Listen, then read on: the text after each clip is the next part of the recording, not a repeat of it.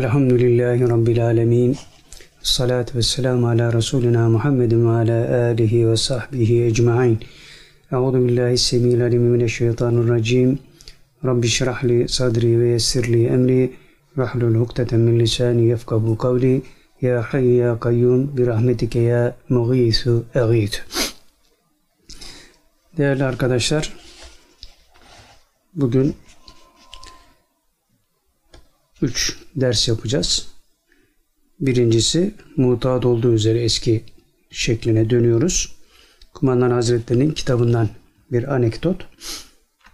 Hemen akabinde Risale-i Kutsiye ve aktüel meselelerle alakalı derslerimizi yapmış olacağız inşallah. Şimdi bu birinci dersimizin konusu Kumandan Hazretleri'ne ait İpta Diyalektiği Kurtuluş Yolu isimli eserin 99. sayfasından bir nakil olacak. Bu naklin başlığını önce söyleyeyim. Yani bizim attığımız başlık olarak söylüyorum. Mesele şu. Dış rejim, iç rejim. Bunların terkibi zaruri. Yani dış rejim, iç rejim terkibi zaruri olan mesele. Bu 99. sayfada işlenmiş. Yarım sayfa kadar bir yer. Burada şeriatla tarikat meselesinin hemen hemen bir özeti var. Fakat bu özet şöyle bir hususiyeti de ifade ediyor. Burada mevzu bahs edilen terkip şuuruna ulaşmadan bu terkip şuuruna ulaşmadan yani şeriat, tarikat dolayısıyla hakikat ve marifette devamında geliyor tabii ki. Bu terkibe, bu terkip şuuruna ulaşmadan Müslümanların eşya ve hadiseler üzerinde gerekli tasarrufu elde etmeleri mümkün değildir. Mesele bu. Yani bu terkibi hüküm mana boyutuyla ve zahiren ifadeye dökülmediği müddetçe Müslümanların zihninde bir sistemin oluşması mümkün değil. Dolayısıyla eşya ve hadiselere el atma konusunda bir bakıma körlerin fili tarif etmesi gibi bir hadise zuhur ediyor. Onun için sistematik bir düşünce biçiminin zaruret olduğunu anlatan bir mesele bu. Yani dış rejim, iç rejim terkibinin olması gerektiğine dair bir misal. Şimdi bunu daha önce de anlattığımız bir mesele üzerinden tekraren hatırlatalım ki bu şimdi vereceğimiz misali birkaç sefer hatırlattık. Ama birkaç sefer değil birkaç bin sefer bile hatırlatsak aslında yeri var. Neden? Çünkü içinde bulunulan her dönem için yani Müslümanların her zaman dilimiyle alakalı geçerli bir hakikattir bu. Yani İslam yenilenmez, anlayışı yenilemek lazım. E bir günü bir gününe eş geçen ziyandadır buyurduğuna göre Efendimiz Aleyhisselatü Vesselam her günün hakkı verildiği gibi her zaman diliminin de hakkı verilmesi lazım. O zaman dilimlerinin mesafelerini kim ayarlayacak? Tabii ki ulema hazaratı bunları ayarlar. İşte o ulema hazaratı devreye girdiğinde hadisenin şekli şemali nasıl zuhur ediyor? Şimdi vereceğimiz misal ona dairdir ki daha önce bahsetmiştik bu misalden. Muhittin Arabi Hazretleri anlatıyor. Bunu da El İbriz'de Abdülaziz Debba Hazretleri velilerin büyüklerinden birisi biliyorsunuz. O da naklediyor. Ne demişti? Bir zamanlar ulema Kur'an ve sünnetten bir sistem çıkardılar. Doğru düşünceler elde ettiler. Fakat o düşünceleri eşya ve hadiselere aplike ederken, tatbik ederken yanıldılar. Dolayısıyla filozoflar, zamanın filozofları kendilerine güldü. Sonra diyor arkadan İmam Gazali Hazretleri geldi. O da Kur'an ve sünnetten bir takım hakikatler ihraç ederek bir sistem kurdu. Fakat filozoflar, zamanın filozofları İmam Gazali Hazretlerine gülemediler. Şimdi buradaki o dakik mesele, latif mesele idrak edildiği andan itibaren yani bu düşünce kristalize edilip bugüne aplike edildiğinde terkip şuuruyla veya sistemle karşılaşmış oluyoruz veya muhatap anlayışla karşılaşmış oluyoruz. Nedir oradaki mesele? Yani bir ulema kadrosu geliyor Kur'an ve sünnetten doğru düşünceleri çıkarıyor, buluyor, çıkarıyor ve tatbikata sıra geldiğinde orada yüzlerine gözlerine bulaştırıyorlar. Ama doğru düşünce işte doğru düşünceyi doğruyu yanlışta kullanma sebebiyle e, boşa akıtmış oluyorlar bir bakıma. Yani doğruyu doğru şekilde tatbik etmek de başka bir şey. Sadece doğruyu bulmak yetmiyor. Doğru düşüncenin doğru şekilde de aplike edilmesi lazım. Birinci kademede o ulema doğru düşünceyi bulmakta zorlanmamış, bulmuş, çıkarmış. Ama aplike ederken, eşya ve hadiselere tatbik ederken bir sistem şuuruna malik olmadıkları için, ilimleri olmadığı için değil bak, ilimleri var. İlimleri var olmasına rağmen bir sistem şuuruna malik olmadıkları için zamanın filozofları bunlarla dalga geçmiş. Ama İmam Gazali Hazretleri sistem şuuruyla ve sistemin şuuruyla hareket ettiği için doğru düşünceyi doğru şekilde aplike ettiğinden dolayı filozoflara karşı üstünlük sağlamış. Buna benzer bir misalde Ziyal Hak'tan veriyorduk zaman zaman biliyorsunuz. Yine onu da hatırlatalım. Burada bir şey olsun takviye olsun bu meseleye. Ziyalak e, zamanında işte hangi tarihte şimdi hatırlayamıyorum Pakistan'da bir ihtilal yaptı. Yani ordu yönetime el koydu. 600 ulemayı topladı. Dedi ki işte İslam şeriatını tatbik edecek bir sistem kurun. Bu 600 ulema hepsi de ilim adamları, büyük ilim adamları bunlar. Ehl-i sünnet ulema bir araya geldiler. 6 ay çalıştılar. Hatta bu çalışma safhasında yorgunluktan bir tanesi de şehit olmuş yorgunluktan bu ulemadan bir tanesi yani öyle bir çaba sarf etmişler. Şehit olmuş, vefat etmiş. Fakat sonunda ortaya bir sistem çıkaramamışlar. E ne eksikti? Şimdi Ziya Hakk'ın elinde silah var, para var. İlim de onlarda var. Tamam ne güzel işte un var, hamur var, şeker var. Hadi helva yapsana. Nasrettin Hoca Hazretleri'nin işte hikmeti burada devreye giriyor.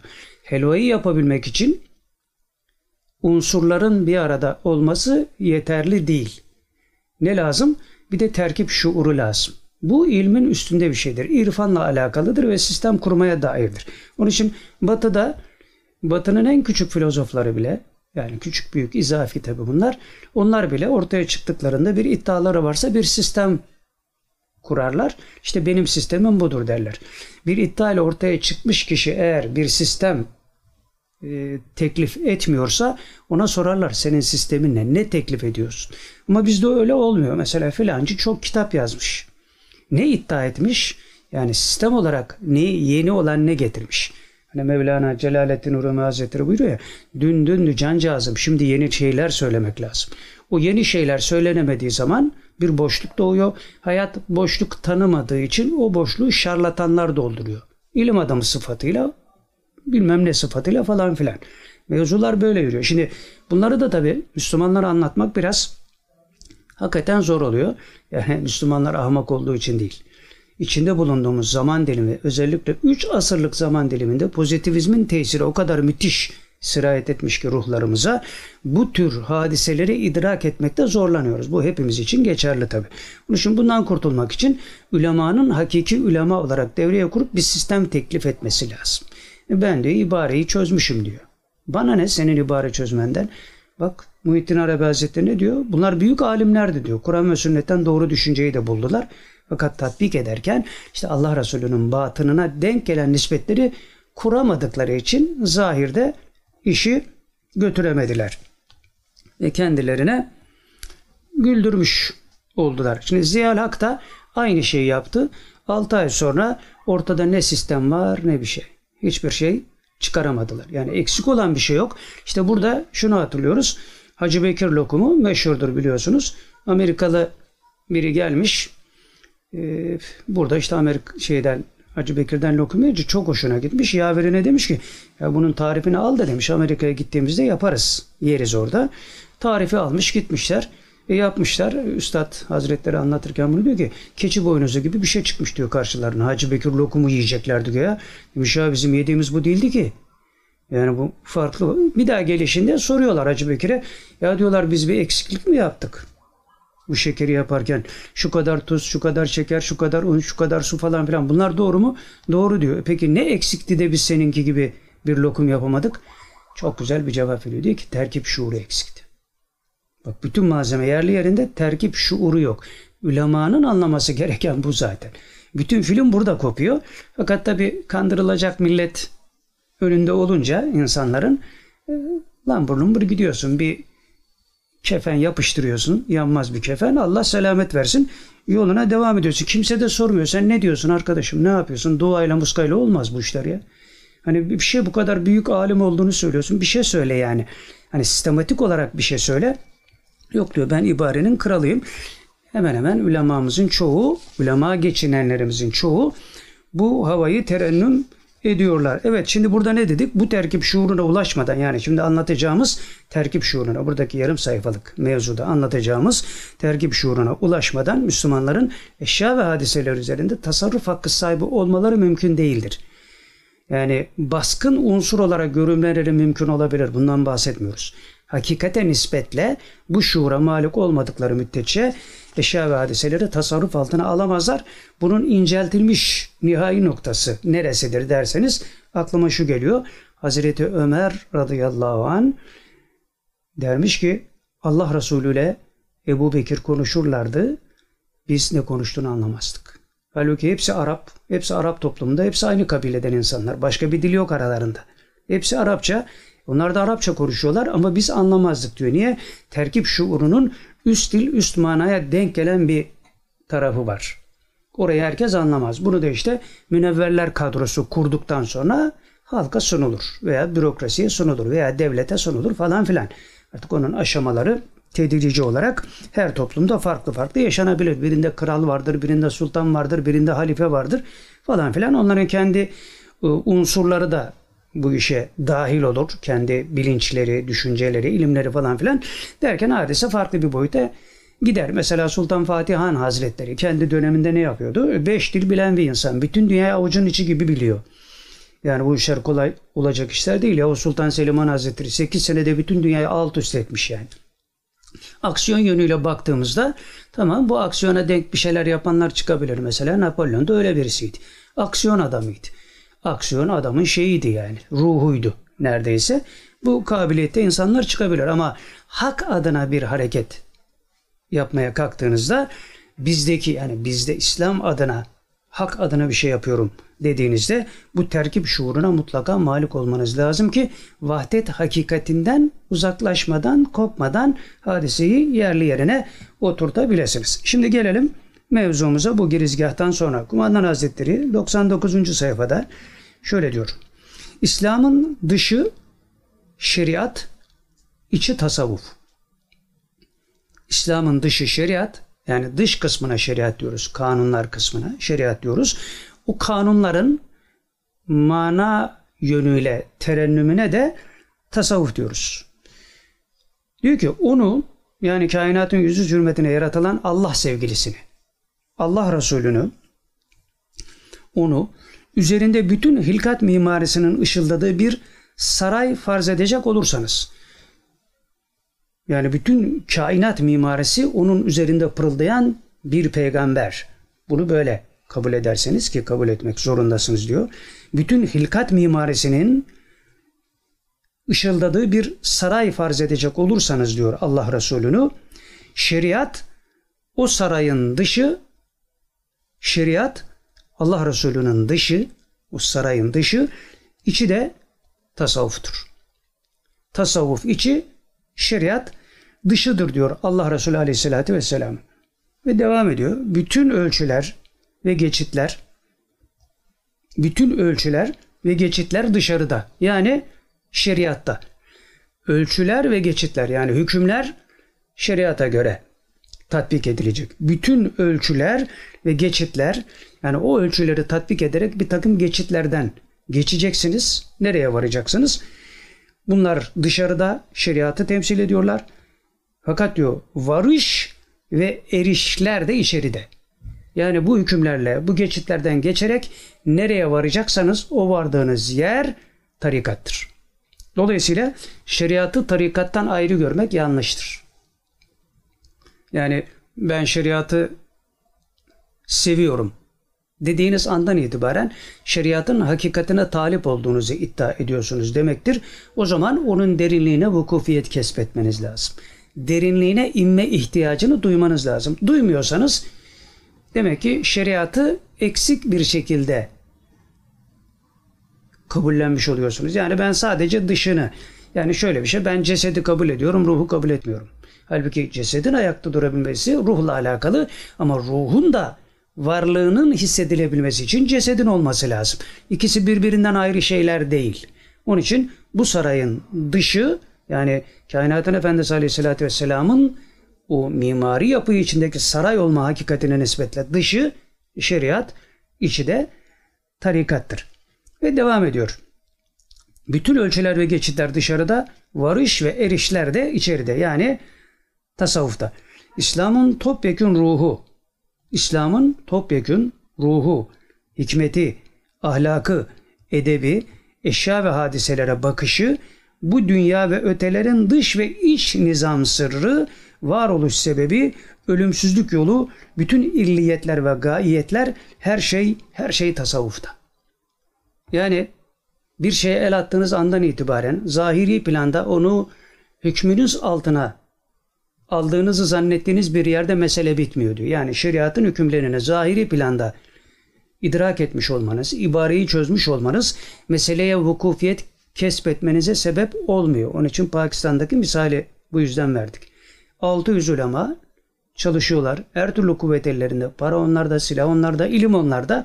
Buna rağmen ortaya bir sistem koyamıyorlar. Niye? Çünkü sistematik bir düşünceye malik olmadıkları için İslam'da iktisat, İslam'da içtimaiyat, İslam'da felsefe, İslam'da bilmem ne parçaladılar, parçaladılar. Fakat bu parçaları tahakküm altına alabilecek bütün şuur olmadığı için yani terkip kabiliyeti olmadığı için bu Üst dil üst manayı ifade ediyor tabi. Bu olmadığı için her şeyi birbirine karıştırdılar ve başaramadılar. Yani imkansızlık diye bir şey yok. Her türlü imkan ellerindeyken bunu yapamadılar.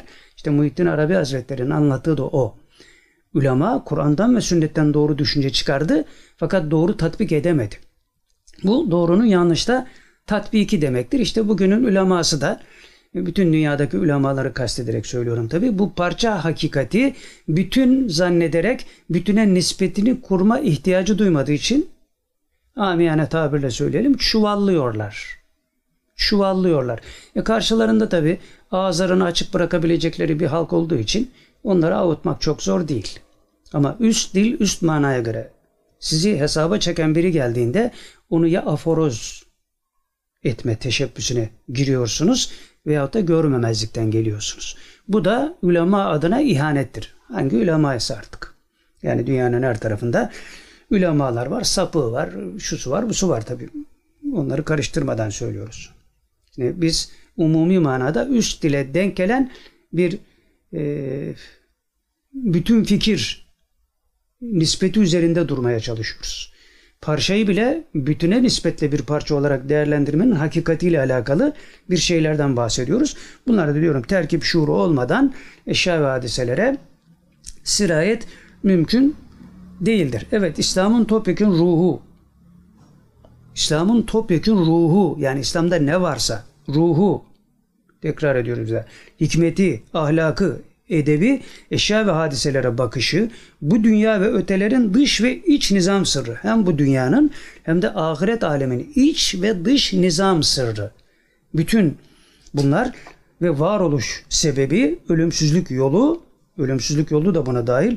Bütün illiyetler ve gayetler, her şey her şey tasavvufta. Yani şeriatın iç yüzüne nüfuz etmeye başladığınızda bütün bu hakikatlerle karşı karşıya gelebilirsiniz diyor. Yani onları idrak edebilmiş olursunuz. Çünkü üst değil üst manaya göre terkip şuuru devreye girmiş demektir. Kuru ilimle bunlar olmaz demek istiyor. Ondan sonra devam ediyor son cümle olarak. Tasavvufun Allah kainatı insan için, insanı da kendi marifetine ulaşmak için yarattı. Hadisinden mülhem düsturu. Yani tasavvufun düsturu budur. Bu hadis-i şeriften ilhamla Böyle bir düsturu vardır tasavvufun. Alemi insan için İşte kainatı insan için, insanı da kendi marifetine, Allah'ın marifetine ulaşsın diye yarattı. Yani kainatı bizim için yarattı Mevla. Bize de dedi ki bu kainatı niye yarattın biliyor musun sizin için? Benim marifetime ulaşın diye. Bunun için kendini bilen Rabbini bilir.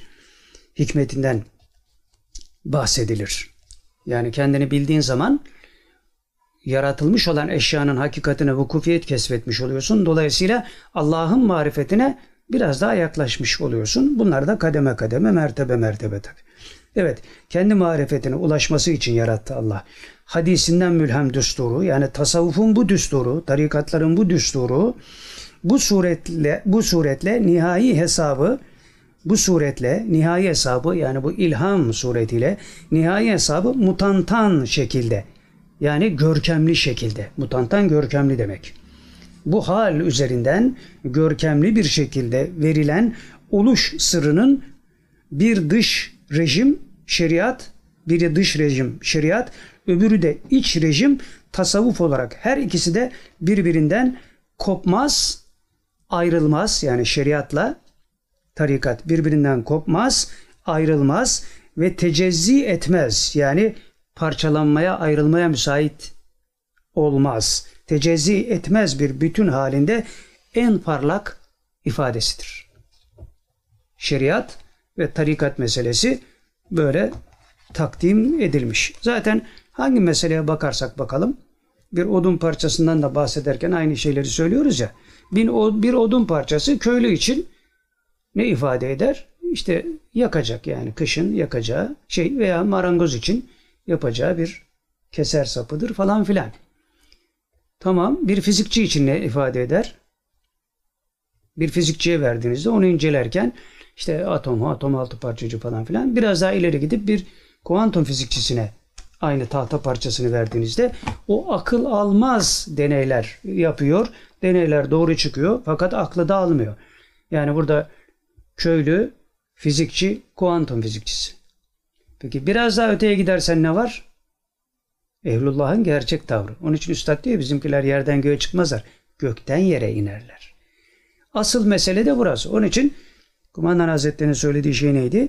Tekniğin ilerlemesi ruhun daha fazla ortaya çıkmasına sebep oluyor. Çünkü teknik ilerledikçe aklın almadığı şeylere yöneldi. Dolayısıyla ilmi kristalize etti. Kristalize olduğu yerde sınırı aştı. Sınırı aşınca akıl berhava oldu. Zaten Bergson aklı berhava etmişti yani Batı'nın son filozofu. Aklı berhava edince işte bunu akılla yaptın dediklerinde iyi ya diyor. Aklın nihai noktada yapacağı şey kendi kendini tahrip etmektir.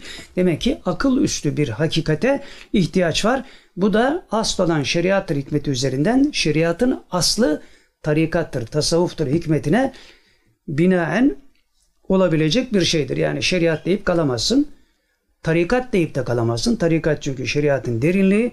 Ondan sonra orada marifet kapıları açılıyor. Marifet kapıları açıldığında eşyanın hakikatine nüfuz başlıyor. Tasavvufta bu tam olmuyor.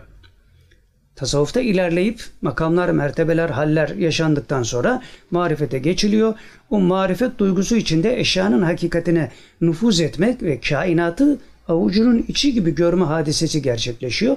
Bundan sonra da onun bir adım ötesi. Hakikat onun da sonu yok zaten. Onun için İmam Rabbani Hazretleri ne diyor? Allah veranın verasında, veranın verasında, veranın verasındadır. Yani ötenin ötesinde, ötenin ötesinde, ötenin ötesinde.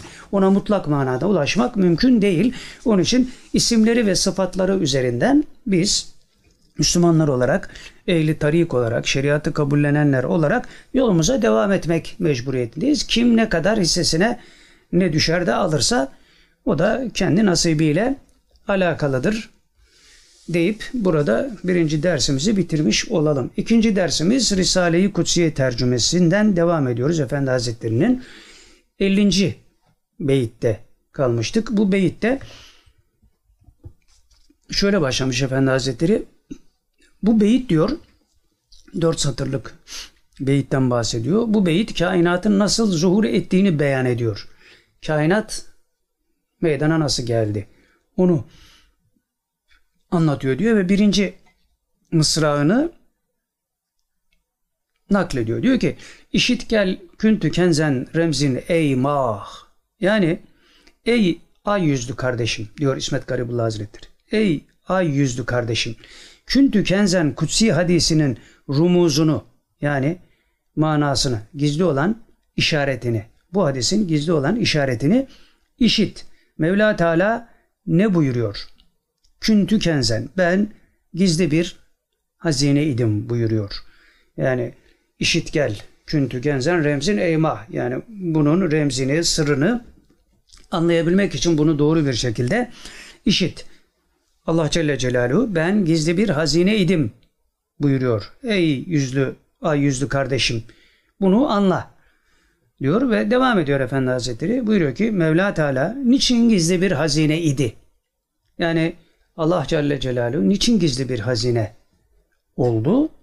O soruyu sorduktan sonra diyor ki çünkü ondan başka kimse yoktu. Kimse yoktu ki birileri bir şey bilsin. O kadar gizli. Kimse yok. İşte hiç kimse yokken Allah vardı. Allah yokken kim vardı? İşte bu soru insanoğluna takdir edilmiş bir soru değildir. Bu soruyu soramaz. Niye? Yetmiyor çünkü. Aklı yetmiyor ki. E, aklımla ben bunu bulurum dediği andan itibaren önüne vahiy çıkıyor. Ya senin aklını yaratan Allah zaten. Kapsamaz. Akıl vahiy kapsamaz. Dolayısıyla orada teslim olacaksın. Burada da anlıyoruz ki Allah Celle Celaluhu kulunu yaratırken şeyli yaratmış yani. Aciz olduğunu hissettirecek şekilde yaratmış. Ama nefs ve şeytan devreye girdiğinde kibir oluşuyor.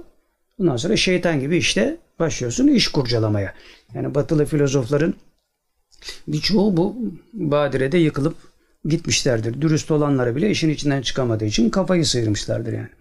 Evet Mevla Teala niçin gizli bir hazineydi? Çünkü ondan başka kimse yoktu. Dolayısıyla onu bilecek, görecek bir varlık da yoktu.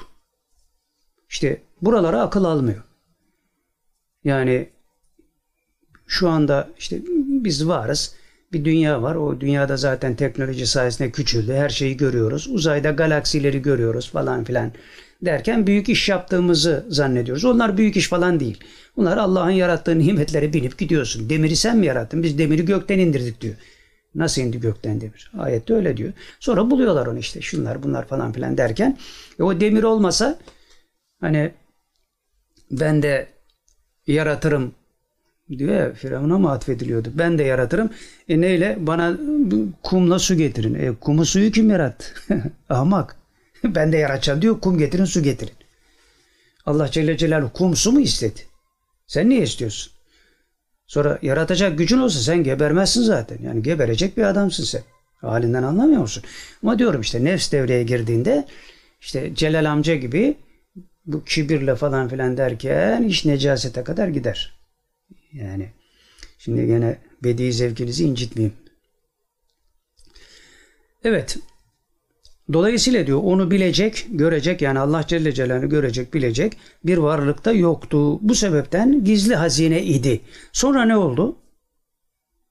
Ondan sonra ne oldu? Onu diyor hadis-i şeriften öğrenelim Efendi Hazretleri ve bir hadis-i şerif naklediyor. Diyor ki ben gizli bir hazine idim. Bilinmeyi sevdim ve beni bilsinler için halkı yarattım. Ben böyle istedim diyor. Var mı itiraz eden? Nereye kadar itiraz edebilirsin? En fazla mezara kadar. En fazla mezar, pazara kadar değil. Pazara kadar idare edersin. Mezara kadar o da ötesi yok. Buna itiraz edecek halin yok. Çünkü gücün yok yani.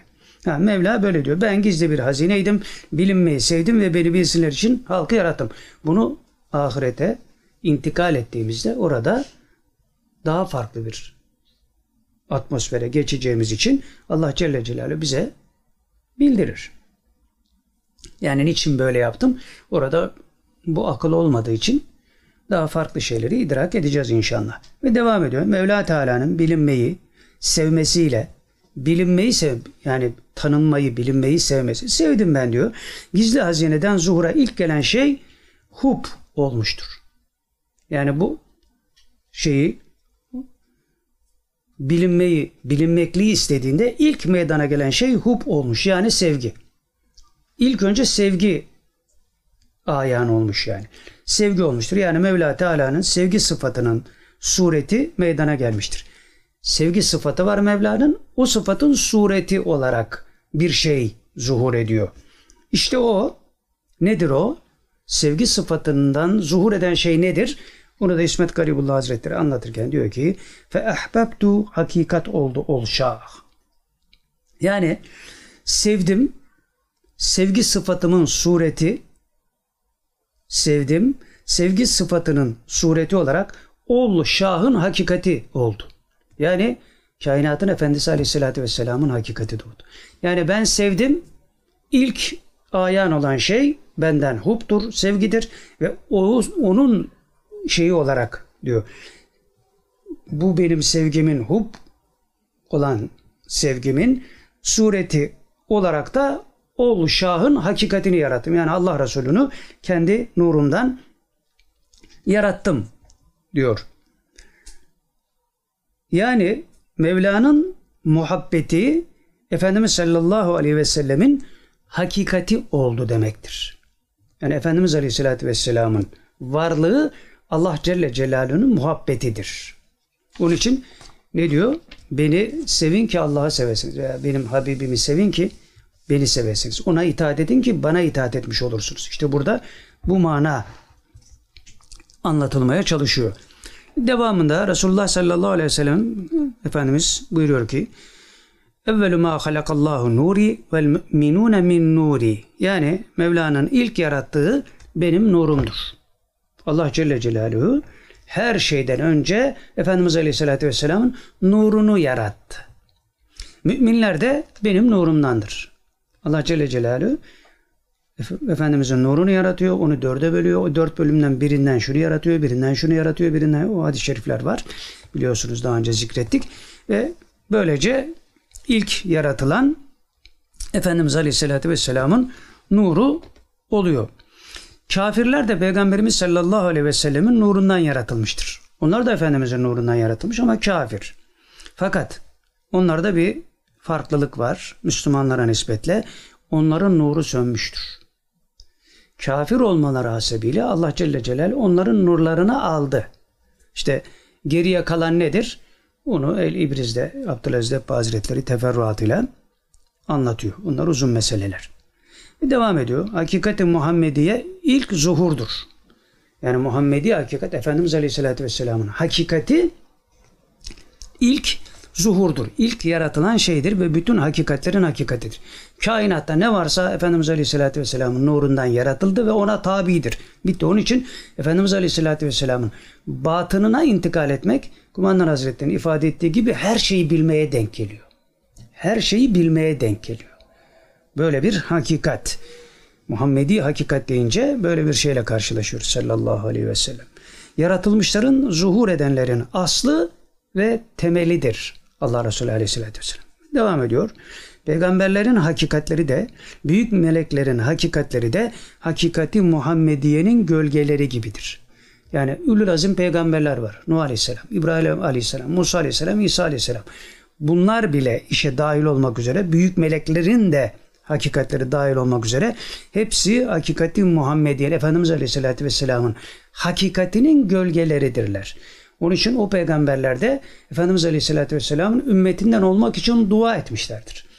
Mevla İsa Aleyhisselam'a lütfettiği için Mehdi Aleyhisselam'la birlikte zuhuru gerçekleşecektir.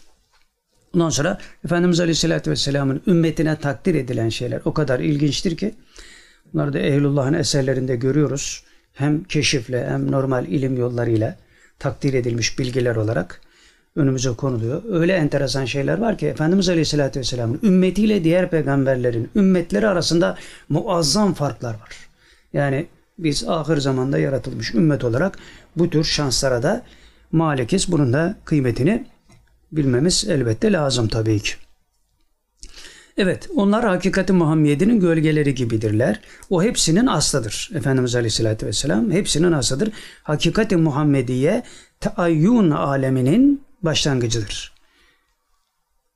Efendimizin hakikati taayyun aleminin yani açığa çıkma aleminin başlangıcıdır. İlk taayyun beliren şey Efendimiz Aleyhisselatü Vesselam'ın hakikatidir, nurudur. Onun üstünde hiçbir isim ve sıfatla sıfatlanmayan zat vardır. Yani Efendimiz Aleyhisselatü Vesselam'ın üzerinde hiçbir şeyle sıfatlanan, isim ve sıfatla sıfatlanamayan zat vardır. Yani Zat-ı Pakı Subhani dediğimiz Allah'ın öz zatı vardır ki diyor. Taayyünden münezzeh olduğu için yani belirmek, ortaya çıkmak gibi bir şey yok Mevla'da.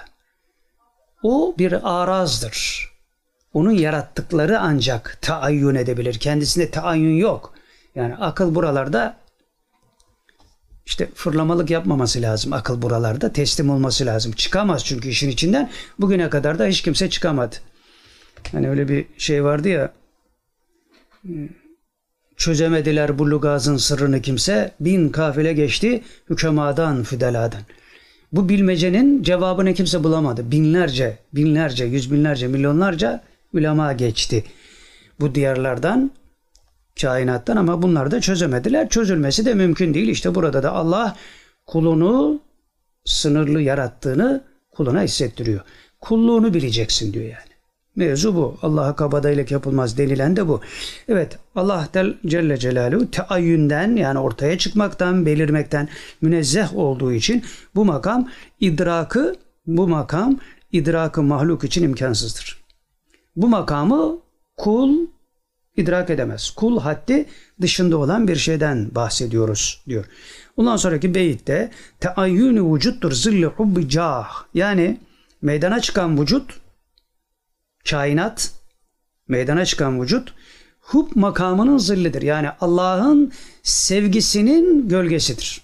Bütün bu kainat Allah'ın Celle Celaluhu sevgisinin gölgesi olarak ortaya çıkmıştır. Teayyün meydana çıkmak demek. Yani aşikar olmak, belirli olmak. Yani muhabbet mertebesinin Allah Celle Celaluhu'nun muhabbet mertebesinin zillidir, gölgesidir. Teayyüni vücut. Yani ortaya sonradan çıkarılmış olan teayyün belirme demek. Ortaya çıkmak. Bu vücut sonradan belirlen teayyün eden bu vücut Allah Celle Celaluhu'nun muhabbet sıfatının gölgesidir ancak diyor. E ondan sonraki Mısra'da diyor ki makamuhu vücut fevkindedir rah. Yani hub makamı, sevgi makamı, sevgi makamı vücudun üstündedir. Yani vücudun yaratılmış olanın taayyün edenin üstündedir. Çünkü Allah Celle Celaluhu'nun sıfatıdır. Makamı hubbu tarif ederken şöyle diyor Efendi Hazretleri. Hub makamı sevgi makamı yani gizli hazineden en evvel muhabbet zuhur etti. Gizli hazineden yani Allah Celle Celaluhu buyuruyor ben gizli bir hazineydim bilinmekli istedim. Bilinmekli istediğinde ilk önce en evvel muhabbet Allah Celle Celaluhu'nun muhabbeti zuhur etti, ortaya çıktı. Ondan sonra vücut olan vücut olan zilli oldu. Yani ortaya çıkan vücut, görünen o şey Allah Celle Celaluhu'nun gölgesi oldu. Yani bütün kainat Allah Celle Celaluhu'nun hubbunun gölgesi. Şu halde Mevla'ya miraç ederken, Mevla'ya yükselirken, Mevla'ya miraç ederken evvela vücuda uğranıyor. Yani seyri sülükte miraç hadisesi gerçekleşiyor ya namazda da bu var tabi. Namaz bizim için miraçtır. Ama burada seyri sülük kastediliyor. Tabi seyri sülük namazdan ayrı değil. Namaz da seyri sülükten ayrı değil. Şu anda diyor Mev, e, Mevla'ya miraç ederken, Allah'a yükselirken evvela vücuda uğranıyor. Yani bu kainatta olup biten şeylere nispet kuruyoruz. Onlara göre hareket ediyoruz. Önce vücutla muhatap oluyoruz. Aklımızı devreye sokarken. Sonra o vücuttan geçip eşyanın hakikatine vakıf olduktan sonra muhabbet makamına yükseliyoruz. Sıralama böyle. Yaratıldık, aklımız var, hub var, sevgi var. Sevginin yarattığı taayyün var, kainat var. Şimdi biz seyri sülükümüze başladığımızda yani Rabbimize ulaşmaya niyet ettiğimizde önce hub değil, hubbun gölgesi olan kainata el atıyoruz. Eşyanın hakikatine vukufiyet kesbediyoruz kısmen. Dolayısıyla yükseliyoruz. O yükselmeyle hubba ulaşıyoruz. Yani önce vücut, var olan taayyün, belirmiş olanlar sonra oradan da Allah'ın sıfatı olan yani gölgeden bir bakıma asla rucu etmiş oluyoruz. Nüzülde ise diyor bu yükselirken böyle. Miraç gerçekleşirken böyle. Peki inerken Yani oraya çıktık. Bir de inişi var bunun seyri sülükte. Yani inisi dedikleri şey gavurların. E, bizde seyri sülük deniyor. Bu seyri sülükte çıkış böyle gerçekleşiyor. Önce taayyün eden kainatla muhatap oluyorsun. Eşyanın hakikatine nüfuz etme gayreti içinde. Sonra sevgiye ulaşıyorsun. Sonra dönüşte dönmek zorundasın çünkü. Onun da teferruatı uzun tabi. Bir derste de onu konuşuruz inşallah. Aşağı inerken de nüzülde de evvela muhabbet çünkü oraya çıktın artık muhabbet makamındasın. Yani hub makamındasın. Allah Celle Celaluhu'nun ilk taayyun eden sıfatı ile muhatapsın. Dolayısıyla orada onunla karşılaştığına göre nüzulde ise evvela orada onunla tekrar muhatap oluyorsun. Sonra da vücut makamına iniyorsun. Yani burada eşyanın hakikatine nüfuz edip yukarı çıkmıştın ya orayla tekrar muhatap olup aşağı iniyorsun. Yani birinci de eşyadan hubba, ikinci de hubdan eşyaya seyri sülükte böyle bir sıralama var. Rah burada yol, usul demektir. Yani makamı hub, vücut fevkindedir rah. Yani hub makamı vücudun üstündedir. İmam Rabbani Kuddüs'e Hazretleri 3. cildin 100, 121. mektubunda buyuruyor ki mektubattan bahsediyor. Buyuruyor ki Hak Subhanehu ve Teala zatı ile mevcuttur. Allah Celle Celaluhu zatı ile mevcuttur. Vücutla değil. Yani biz mesela sen kimsin? İşte ben buyum. Buyum, ben buyum. Vücut. Allah Celle Celaluhu öyle değil. Zatıyla aklın almayacağı bir hadise var orada. Devam ediyor. Aynı şekilde sekiz hakiki sıfatı dahi onun yüce zatı ile mevcuttur. Vücutla değil. Yani sıfatları da zatına aittir. Vücuduna değil. Vücut gölgeler tabii ki. Zira o mertebede ne vücudun imkanı vardır. O mertebede yani o yüksekliğe çıktığınızda orada ne vücudun imkanı vardır. Böyle bir şey göremezsiniz. Yani vücut imkan dahilinde değildir. Vardır. Ne de vücubun. Hem vücut hem vücut diyor. Vücut sabit bağlayıcı gerekli anlamında bir kelime. Yoksa Allah Celle Celaluhu vacibül vücuttur diyoruz. Varlığı vacip olan. Bizim varlığımız vacip değil. Yaratılsak da olur, yaratılmasak da olur. Allah Celle Celaluhu öyle değil.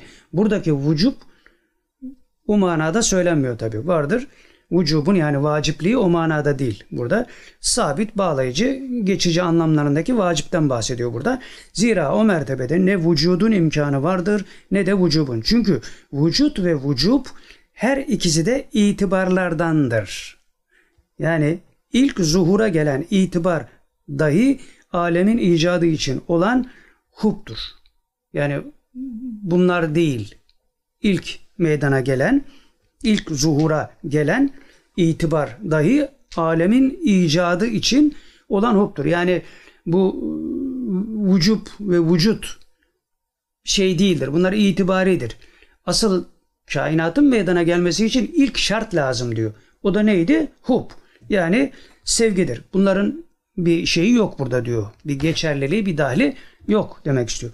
Bundan sonrası ise devam ediyor Efendi Hazretleri. Bundan sonrası ise alemin icadına mukaddime olan vücut itibaridir. Bundan sonrası alemin icadına yani kainatın yaratılmasına mukaddime olan, başlangıç olan vücut ortaya gelme itibaridir. Yani bunda bir gerçeklik yoktur hakikatiyle. Yani gölge varlık olarak demek istiyor.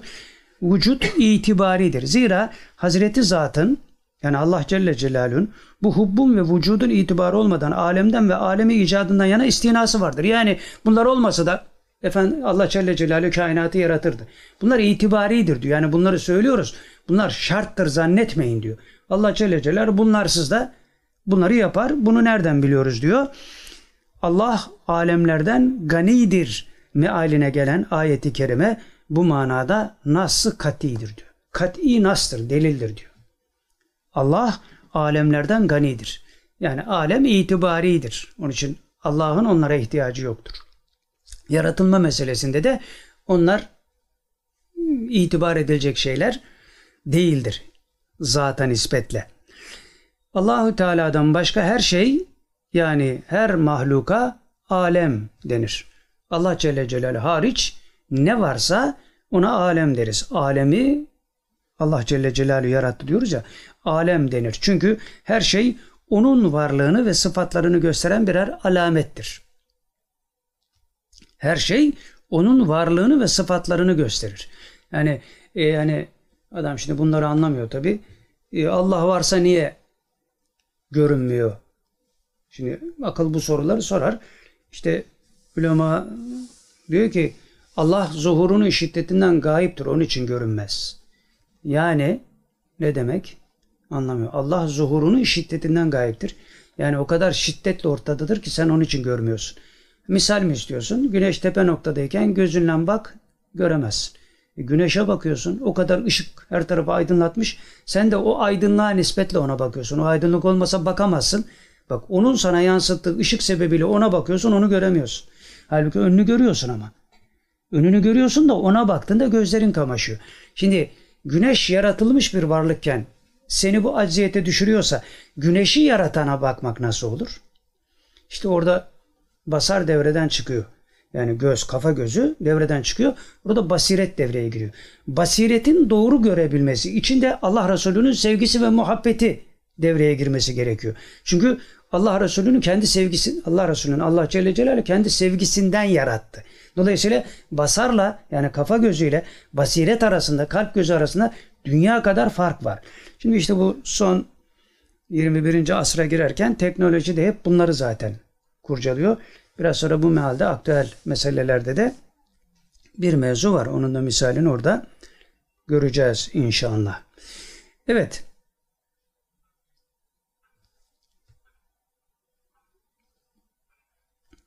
İmam Rabbani Hazretleri Kuddüs'e Ruh 1. cilt 287. mektubunda da şöyle buyuruyor.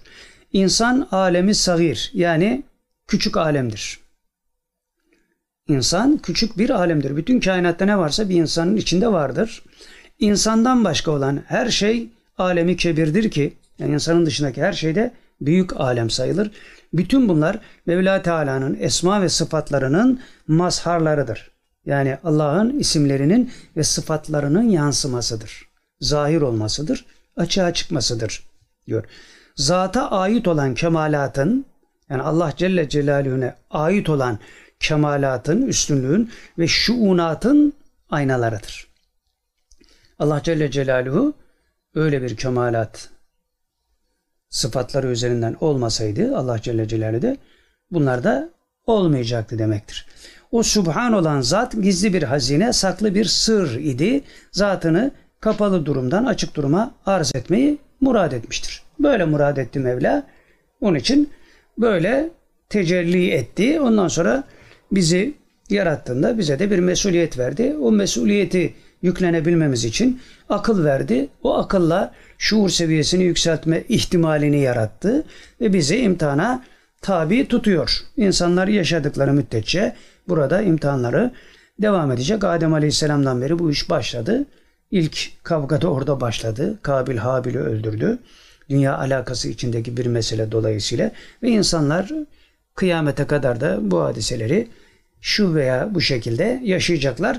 Ama burada Müslümana düşen nedir? Ne yapıyor olursa olsun. Bir kelle de koparıyor olsa bunu Allah rızasına matufen yapması lazım. Allah rızasından uzaklaşıldığı an yaptığın doğrular bile yanlışa kalp olur. Yani yanlışa dahil olur. Ama samimiyet, ihlas söz konusu ise yapılan yanlışları bile Allah doğruya kalbeder. Bunu nereden biliyoruz? Hazreti Ebu Bekir radıyallahu anh rüya tabir ederdi. Efendimiz aleyhissalatü vesselam işte bazısında isabet ettin, bazısında yanıldın diyor. Ama sadakati sebebiyle yanıldığı yerleri de Allah Celle Celaluhu doğruya kalbedermiş. Hazreti Ebu Bekir'in rüyalarında, tabirlerinde yani. İhlas böyle bir şeydir. Samimiyet böyle bir şeydir. Sadakat, sıddıkiyet böyle bir şeydir. Yani ona talip olmadıktan sonra bu dünyada ne var ki başka? Ne var ki başka yani? Evler var, arabalar var, yazlıklar var, kışlıklar var, denizler var, uçaklar falan falan falan. E sonunda ne var? Sonunda ne var? İşte burada nefs devreye giriyor. Şeytan devreye giriyor. Ya boş ver şimdi ya. Bak bir 80 senelik ömür yani. Az da bir ömür değil. Ya bu 80 senelik 100 senelik ömrü Adem Aleyhisselam'dan beri bütün insanlar yaşadı. Bazıları 300 sene yaşadı. Gene olmadı gene olmadı. Bize mi olacak yani? Yok.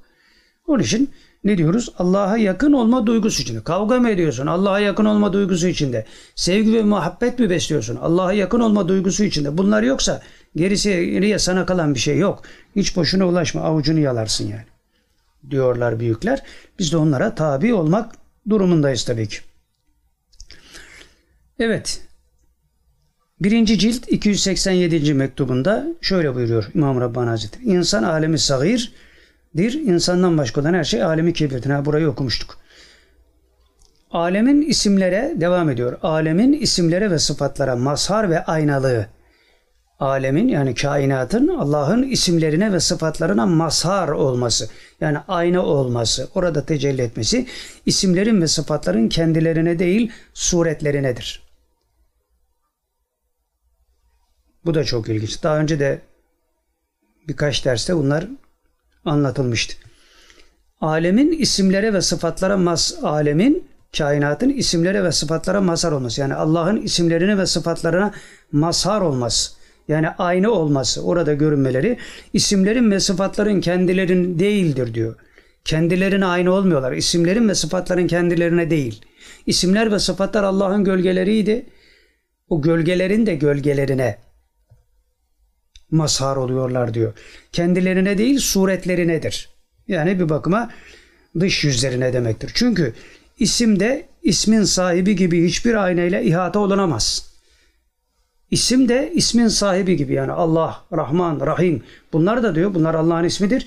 Aynen ismin sahibi gibi Zat-ı Fakir Subhani gibi isimleri de diyor ihata edilemez yani kapsanamaz kuşatılamaz. Sıfat da mevsuf gibi mazhar ile mukayyet olamaz. Tasvip edildiği gibi açığa çıkarılıp kayıt altına alınamaz demektir. Kenzi mahfiden vücut meydana çıktı. Kenzi mahfiden vücut meydana çıktı. Yani mektubattan devam ediyor hala. Kenzi mahfiden yani gizli hazineden Allah Celle Celaluhu ben gizli hazineydim. Bilinmekle istedim diyor ya onu kasten söylüyor. Kenzi mahfiden vücut meydana çıktı. Çıktı ya diyor Efendi Hazretleri. Evet tabi burada mektubat bitmiş. Efendi Hazretleri şey yapıyor. Kenzi mahfiden vücut meydana çıktı ya. Yani Allah'ın sevgisinden yaratıldı ya kainat. İşte diyor o hub yani sevgi makamının zillidir, gölgesidir. O meydana çıkan sevgiden meydan Allah'ın hub sevgisinden meydana çıkan diyor şey vücut o sevginin gölgesidir diyor. İlk önce Mevla Teala bilinmekliğini sevdi. Sonra halkı yarattı. Mevla Teala'ya giderken yolumuz evvela vücuda yani yaratılışa, yaratılmış olanlara, onlara bakıyoruz çünkü kainata. Sonra da hubba uğrar. Demin seyri sülükte çıkışta iniş meselesinde olduğu gibi. Önce vücuba yaratılmış olanlara uğrarsın. Sonra da hubba yani Allah'ın sevgisine yükselmiş olursun. Hub makamı vücudun üstündedir çünkü diyor. Mevla Teala'nın sevgi sıfatı asıldır. Mevla Teala'nın sevgi sıfatı asıldır. Onun sureti yani Resulullah sallallahu aleyhi ve sellemin hakikati olan hub o aslın zillidir. Yani Efendimiz aleyhissalatü vesselam Allah Celle Celaluhu'nun zatının gölgesi oluyor. Bu meydana çıkan vücut da Mevla Teala'nın sevgi sıfatının zırlının zırlidir. Yani bir gölge var bir de gölgenin gölgesi var. Bu kainat gördüğümüz bu kainat da Allah Resulü'nün sevgisinin gölgesi. Efendimiz Aleyhisselatü Vesselam'ın hubbun gölgesi. Yani Allah Celle Celaluhu'nun Zat-ı Pak Sübhanesi'ndeki sevginin gölgesi. O sevgiden de bir de vücut olan kainat yaratıldı. O da Efendimiz Aleyhisselatü Vesselam'ın gölgesi diyor. Onun için hakikati ferdiye diyoruz. Kumandan Hazretleri'nin o hakikati ferdiye kitabı anlaşılsa neler çözülür de kimse anlamıyor onları tabi. Hakikati ferdiye işte buralarda dolaşırken yakalanabilecek şeylerdir. Allah Celle Celaluhu'nun hubbu Efendimiz Aleyhisselatü Vesselam'ın hakikatini, Muhammedi hakikati meydana getiriyor. Fakat bu Allah'ın Celle Celal'in zilli, gölgesi. O gölgeden de kainat yaratılıyor. Yani Allah Resulü'nün nurundan da kainat yaratılıyor. O da gölgenin gölgesi. İşte bunları toparlayıp ortaya koymak ehli tasavvufun hakikatleriyle alakalı eserlerinde hep bunları anlatırlar. Fakat biz buraları hikayemsi şekilde yani menkıbe işte ne olmuş falan filan menkıbe falan değil. Eşyanın hakikatiyle alakalı bir şey söylerken bir menakıb üzerinden onu anlatırlar. Biz bunları anlayabilmemiz için işte hem zahirde hem batında bir takım meseleleri idrak etmiş olmamız gerekiyor. E böyle bir altyapımız olmadığı için de bunları ne anlatabiliyoruz ne de anlattığımızda kabul ediliyor. Niye? Bu hakikatler olmayınca altı yok üstü yok. Üç asırlık pozitivizmin balyozunu yiye yiye yiye her şey harap olmuş vaziyette. Ne zihin kalmış, ne kalp kalmış, ne kafa kalmış. Ondan sonra işte konuşuyoruz ama nece konuşuyoruz oluyor yani. Nece konuşuyoruz belli değil yani. E işte Türkçe konuşuyoruz. Yok Türkçe de konuşmuyoruz. E ama işte bak kelimeleri kullanıyoruz, harfleri kullanıyoruz. Yok yok öyle bir şey yok. Şuur seviyesiyle alakalı bir meseleden bahsediyorlar bize. Bunlar kelimenin üstünde cümlelerin altında. Yani terkibi şuur devreye girdiğinde cümlelerin altındakini bulmaya başlarsın. Kelimenin üstündekini de idrak etmeye başlarsın. Veya tam tersi de olabilir. Cümlelerin üstünde kelimenin altında. Bu da olabilir. O şekle göre değişen bir haldir ama bu dil tabi anlaşılan bir dil olmadığı için yani bir bir espri yapalım şimdi. Teşbih dağıtı olmaz kaydıyla söylüyoruz tabii ki Allah muhafaza. Allah kibirden de muhafaza etsin. Üstada demişler ki üstadım ya işte sizin yazdıklarınızı kimse anlamıyor. Sizin ancak binde bir kişi anlayabilir. Üstad da demiş ki zaten ben o bir kişi için konuşuyorum. Bir kişi için yazıyorum. Şimdi buradan şu mana çıkar. E, milyonları uyandırmak için bir uyanık yeter diye bir söz var ya. Malcolm X'in miydi bilmiyorum. Ha şimdi dolayısıyla kalabalıklara talip olmak değil hakikate talip olanlara talip olmak. Dolayısıyla biz hakikate talip olanlara talip olabilirsek biz de o hakikat erbabından olabiliriz belki. Ama böyle bir şeyimiz yok. Ahmak avlamaya memur. Bir iki şıplatayım, bir iki numara çekeyim falan filan. Ondan sonra şu kadar insan ağzı açık bana baksın. E bunun ahirette karşılığı ne? Hiçbir şey. Dünyada belki 3-5 şöhret, para falan olabilir. İyi de yani hem geçici olduğunu sen söylüyorsun hem de böyle şeylere tevessül eden de sensin. Tevessül ettikten sonra üstünü ilminle örten de sensin. E sahtekarlığın lüzumu yok yani. Bu kadar üst üste sahtekarlık yapılmaz ki. Evet mevzuyu dağıtmadan devam edelim. Az bir şey kaldı zaten. Burayı bir daha okuyorum. Mevla Teala'nın sevgi sıfatı asıldır. Yani hub asıldır. Onun sureti yani Resulullah sallallahu aleyhi ve sellemin hakikati olan hub da o aslın zırlıdır. Yani Allah'ın sevgisi Efendimiz Efendimiz Allah'ın sevgisinin gölgesidir. Eşya ve hadiseler, eşya da varlıkta Efendimiz Aleyhisselatü Vesselam'ın sevgisinin, muhabbetinin karşılığıdır. Onun üzerinden yaratılmıştır yani. O da zillinin zilli manasına geliyor. Son satır olarak şöyle demiş İsmet Garibullah Hazretleri dakik ol bil edep hakka gidelim. Yani ince anlayışlı ol diyor. Dakik ol, dakik, ince anlayışlı ol. Bil, edep, hakka gidelim. Edep yani ince anlayışlı olarak bil, edepli olursun.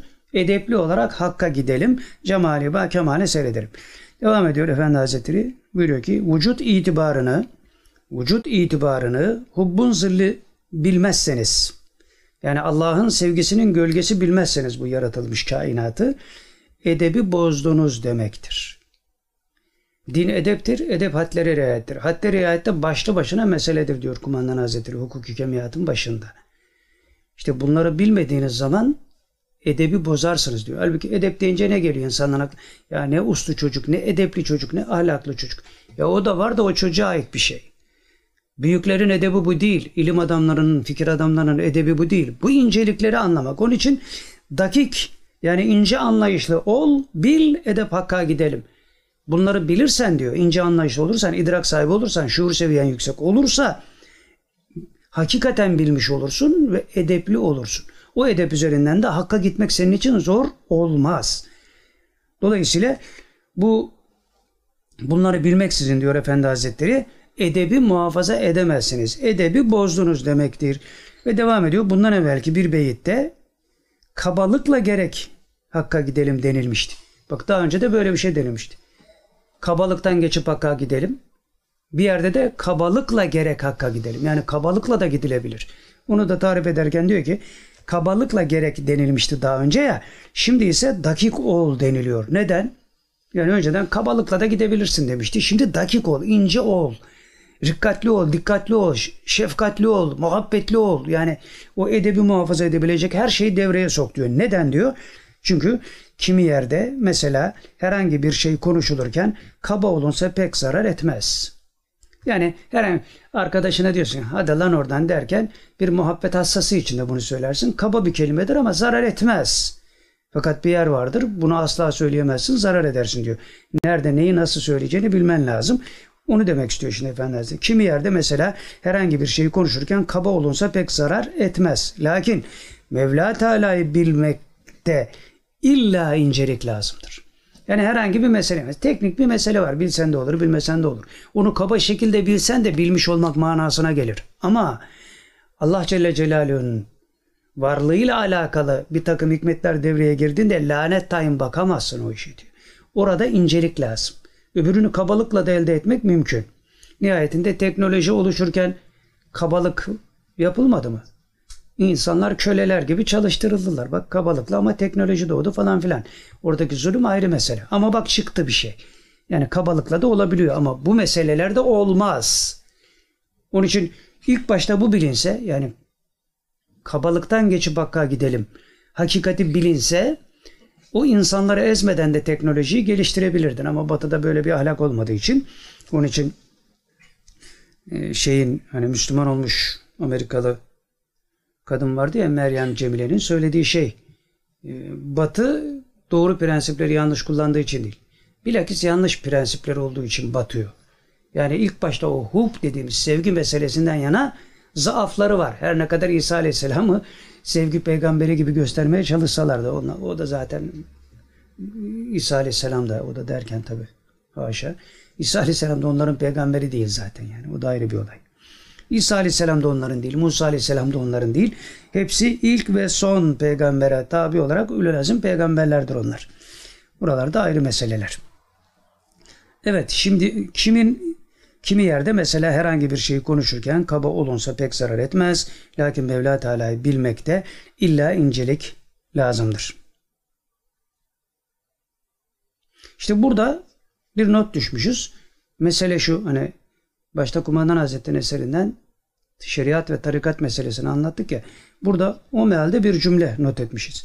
Letafeti temsil eden yani kabalıktan geçip hakka gidelim mısrağını temsil eden tarikatın entelektüel boyutu burada anlatılmaya çalışıyor. Yani kabalıktan geçip hakka gidelim demek letafeti temsil eden tarikatın hakikatine muttali olarak entelektüel bir seviye yakalamak.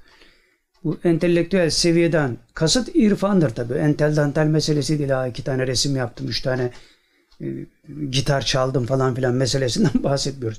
Onlar da işin içinde olmak kaydıyla bu letafetten bahsediyoruz. Ve şöyle bitiriyor Efendi Hazretleri. Demek ki bazı yerde incelik, bazı yerde kabalık olabilir. Ama nerede kabalık, nerede incelik bunu sen bilmen lazım diyor. Onun için de doğru nispet üzerinden doğru nüansları kavramak gerekiyor. Nasıl ki diyor kumaşların incesi vardır, kalını vardır. Onları yerine göre kullanırız. Yani ince kumaşı kışın kullanmazsın. Kalın kumaş. Yazında kalın kumaş kullanmazsın falan filan. Bu beytin manasına vakıf olmak çok büyük bir iştir. Yani bu beytin içinde çok daha fazla şeyler gizlidir. Ben bu kadarını anlatıyorum. Hani ben lep diyorum siz leblebiyi anlayın manada bir teşvik cümlesi var burada. Mevla Teala bu kadar cemaati topladı. Yani size anlatıyorum bu kadar cemaati topladı bunları duysun diye topladı. Tabii ki manevi cemaat de var. İşte burada enteresan bir cümle. Yani bu kadar cemaati Mevla topladı buraya ama siz zannetmeyin ki bu cemaat bu cemaatten ibaret. Yani şu caminin içinde gördüğünüz insanlardan ibaret zannetmeyin ha sakın diyor.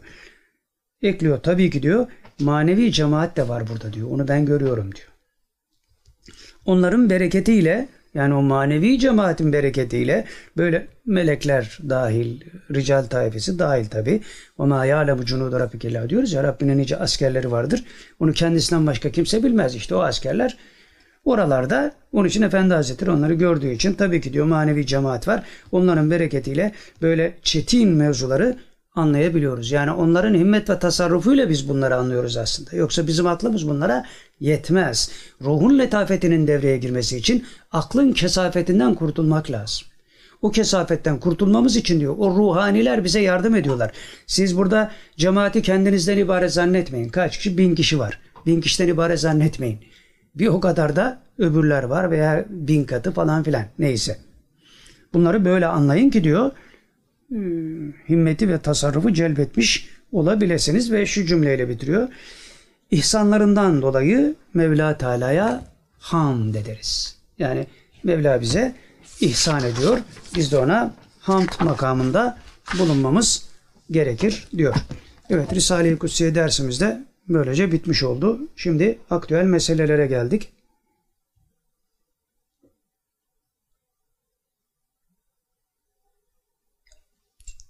Ne kadar oldu arada? Bir saat. İyi çabuk bitirdik. Biraz şey mi sürer bilmiyoruz.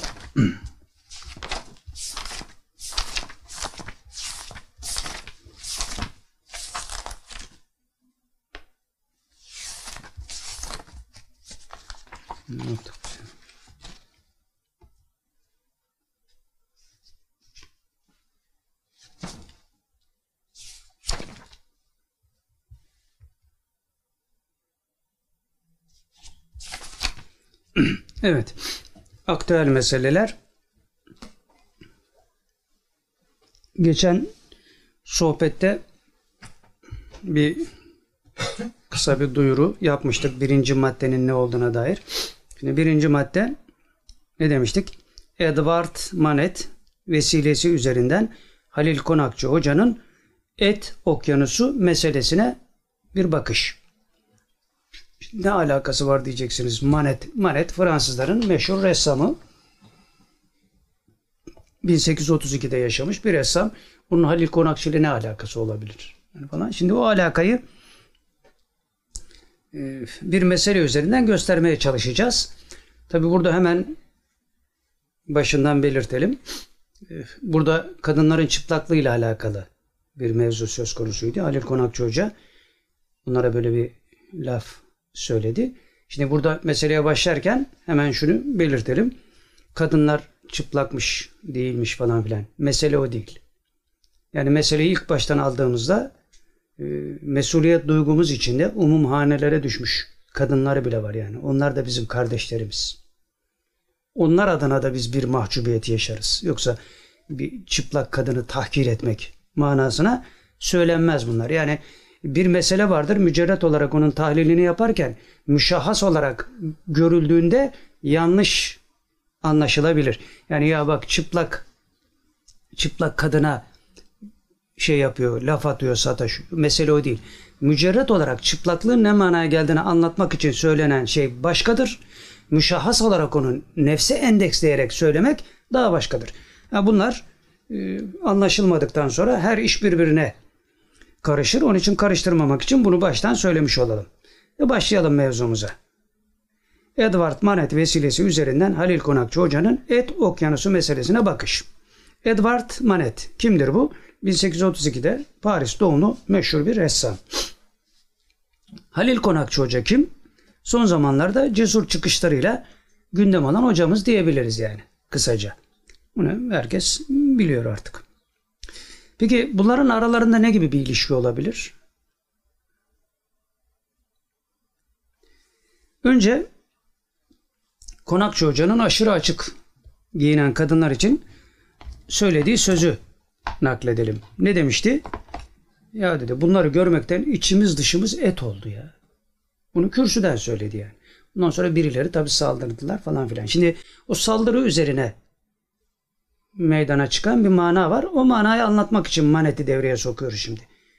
Yani 1832'de Fransa'da yaşamış olan maneti bu sebeple yani oradaki saldırının mahiyetinin ne kadar kof olduğunu yoksa o kadınlarla alakalı bir şey yok. O kadınlarla alakalı söylenen sözü tahkir etmeye kalkanlarla alakalı bir şey söyleyeceğiz şimdi. Yani çıplak kadın meselesi değil bu. Onlarla bizim işimiz yok. Ha, şeriata göre yasaktır. Onu Allah söylüyor zaten. Bu başka. Şimdi sosyolojik tahlil yaparken alakamız yok diyoruz. Yoksa ya tamam sen giyin ya çıplak giyiniyorsun giyinmeye devam et falan. Böyle bir şey deme hakkımız yok. Şer'i mübine aykırı çünkü. Allah bunu yasaklamış. O ayrı bir olay. Ama sosyolojik bir realite var. Durum bu. O realite üzerinden yaşanan bir şeyler var. O bir şeylere bir şeyler söyleyenler var. O bir şeylere bir şeyler söyleyenlere de biz bir şey söyleme hakkını kullanıyoruz. Herkes kullanıyor biz de kullanıyoruz hakkımızı şimdi. Onun için maneti devreye soktuk. Manet bizim için şey oldu yani kurtarıcı bir unsur. O Halil Konakçı Hoca'ya saldıranlara karşı. Şimdi kimin ne giydiğine bu sistemde elbette kimse karışamaz. Layıklık var falan filan sistem bunu kaldırıyor yani. Lakin her hadisenin de sosyolojik bir tahlili vardır. Bu tahlili de herkesin doğal olarak yapma hakkı var. Biz de yapıyoruz şimdi. Biz bu hak üzerinden Manet'in bir resmini vesile kılarak bir tahlil yapmak istiyoruz ki Manet üzerinden bir resim tahlilinin Manet üzerinden bu ressam Manet üzerinden bir resim tahlilinin Halil Hoca'yı nasıl haklı çıkardığını görelim. Yani Manet'in bu resmi hem de nü bir resim yani çılçıplak bir resimden bahsediyoruz.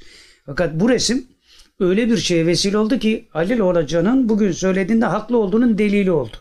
Yani ta 1832'de yaşamış bir adam o günden bugüne elini uzatıp da Halil Hoca'yı haklı çıkaracak bunu düşünebilir misiniz? Oluyor işte. Kaldı ki memleketin çivisi öylesine çıktı ki yani her şey o kadar karma karışık ki hani çıplaklıkmış, şuymuş, buymuş falan filan yani o kadar her şey allak bullak oldu ki bir programcı mesela bir televizyon programcısı bu 28 Şubat sürecinde başörtülü kızlara fahiş eder de kimse ona dokunamaz. Şimdi açıktan fahişe dedi yani başörtülü kızlara. Böyle bir hakkı yok. Kimse de ona bir şey diyemedi. Şimdi Halil Konakçı Hoca da böyle bir şey derse ona da bir şey diyemezsiniz. Denilebilir. He. Böyle bir karmaşa var yani. Burada da müşahhaslarda da zıtlar arası muvazene var demek ki. Orada da dengeler böyle çok hassas. Şimdi geldik Kumandan Hazretleri'nin Elif isimli kitabına. Elif kitabı resimle alakalı, resim sanatını anlatıyor. Alt başlığı da resim red kökündendir. Bu kitabın şeyi öyle. Bu eserin 106. sayfasından naklediliyor. Şimdi kumandan başka birisinden naklediyor ama. Bunu söyleyen bir batılı. Bir batılı anlatıyor. Sonra kumandan da hükmü koyuyor. Şimdi orayı okuyoruz. Yani Manet'in bu resmini anlatan bir batılı anlatıyor şimdi. Konuşan o. Diyor ki insanlar diyor Manet'in bu tablosu karşısında Tablonun adı da vardı. Onu niye yazmamışım? Neyse gelecek ileride. Tablonun adı var. Yani o tabloya o çıplak kadın resmini yaptı tabloya da bir isim de koymuştu. Ha şey Olimpia. Tablonun adı bu. Burada yazıyor. İnsanlar Manet'in bu Olimpia tablosu karşısında neden o derece şaşırmışlardı? Yani öyle bir şey yapmış ki Manet o güne kadar insanların şaşırmadığı bir şey meydana çıkmış. Çıplak kadın portresi resim tarihi boyunca yapılmıştı zaten diyor. Ve bunda bir fevkaladelik yoktu. Yani Manet bir nü resim yaptığı için şaşırmadı insanlar. Çünkü bu asırlardır yapılıyordu Avrupa'da. Buna şaşılacak bir şey yok. Ama buna rağmen bir şaşkınlık oldu. Neden?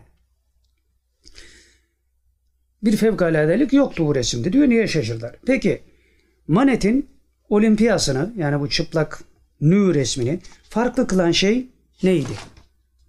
Çünkü kadına o çıplak görünüşü içinde kadına o çıplak görünüşü içinde efsanevi özellikler, hizmetçi kız veya orman perisi gibi kimlikler yükleyen resim sanatının ananevi yapısına uymamıştı. Yani o güne kadar nü resimlere insanlar efsanevi özellikler isnat ediyorlarmış veya hizmetçi kız diye telere ediyorlarmış, sempatik gösteriyorlarmış. Bu ananevi yapıya bu resim olimpiya resmi aykırı gelmiş. Onun için insanlar şaşırmış. Peki bu aykırılıkla ne var? Nasıl bir aykırılık? Bunu anlatıyor.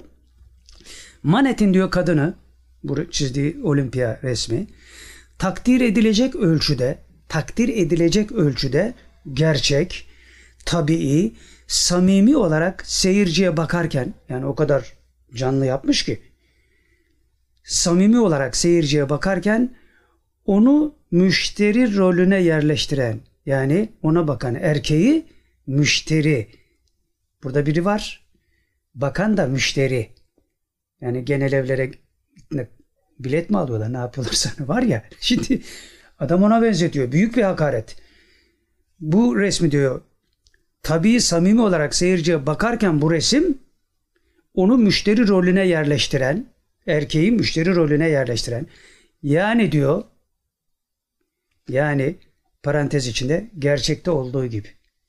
Kimseye palavra atmayın diyor. Hakikat bu. Siz bunu bugüne kadar sakladınız. Ne dediniz?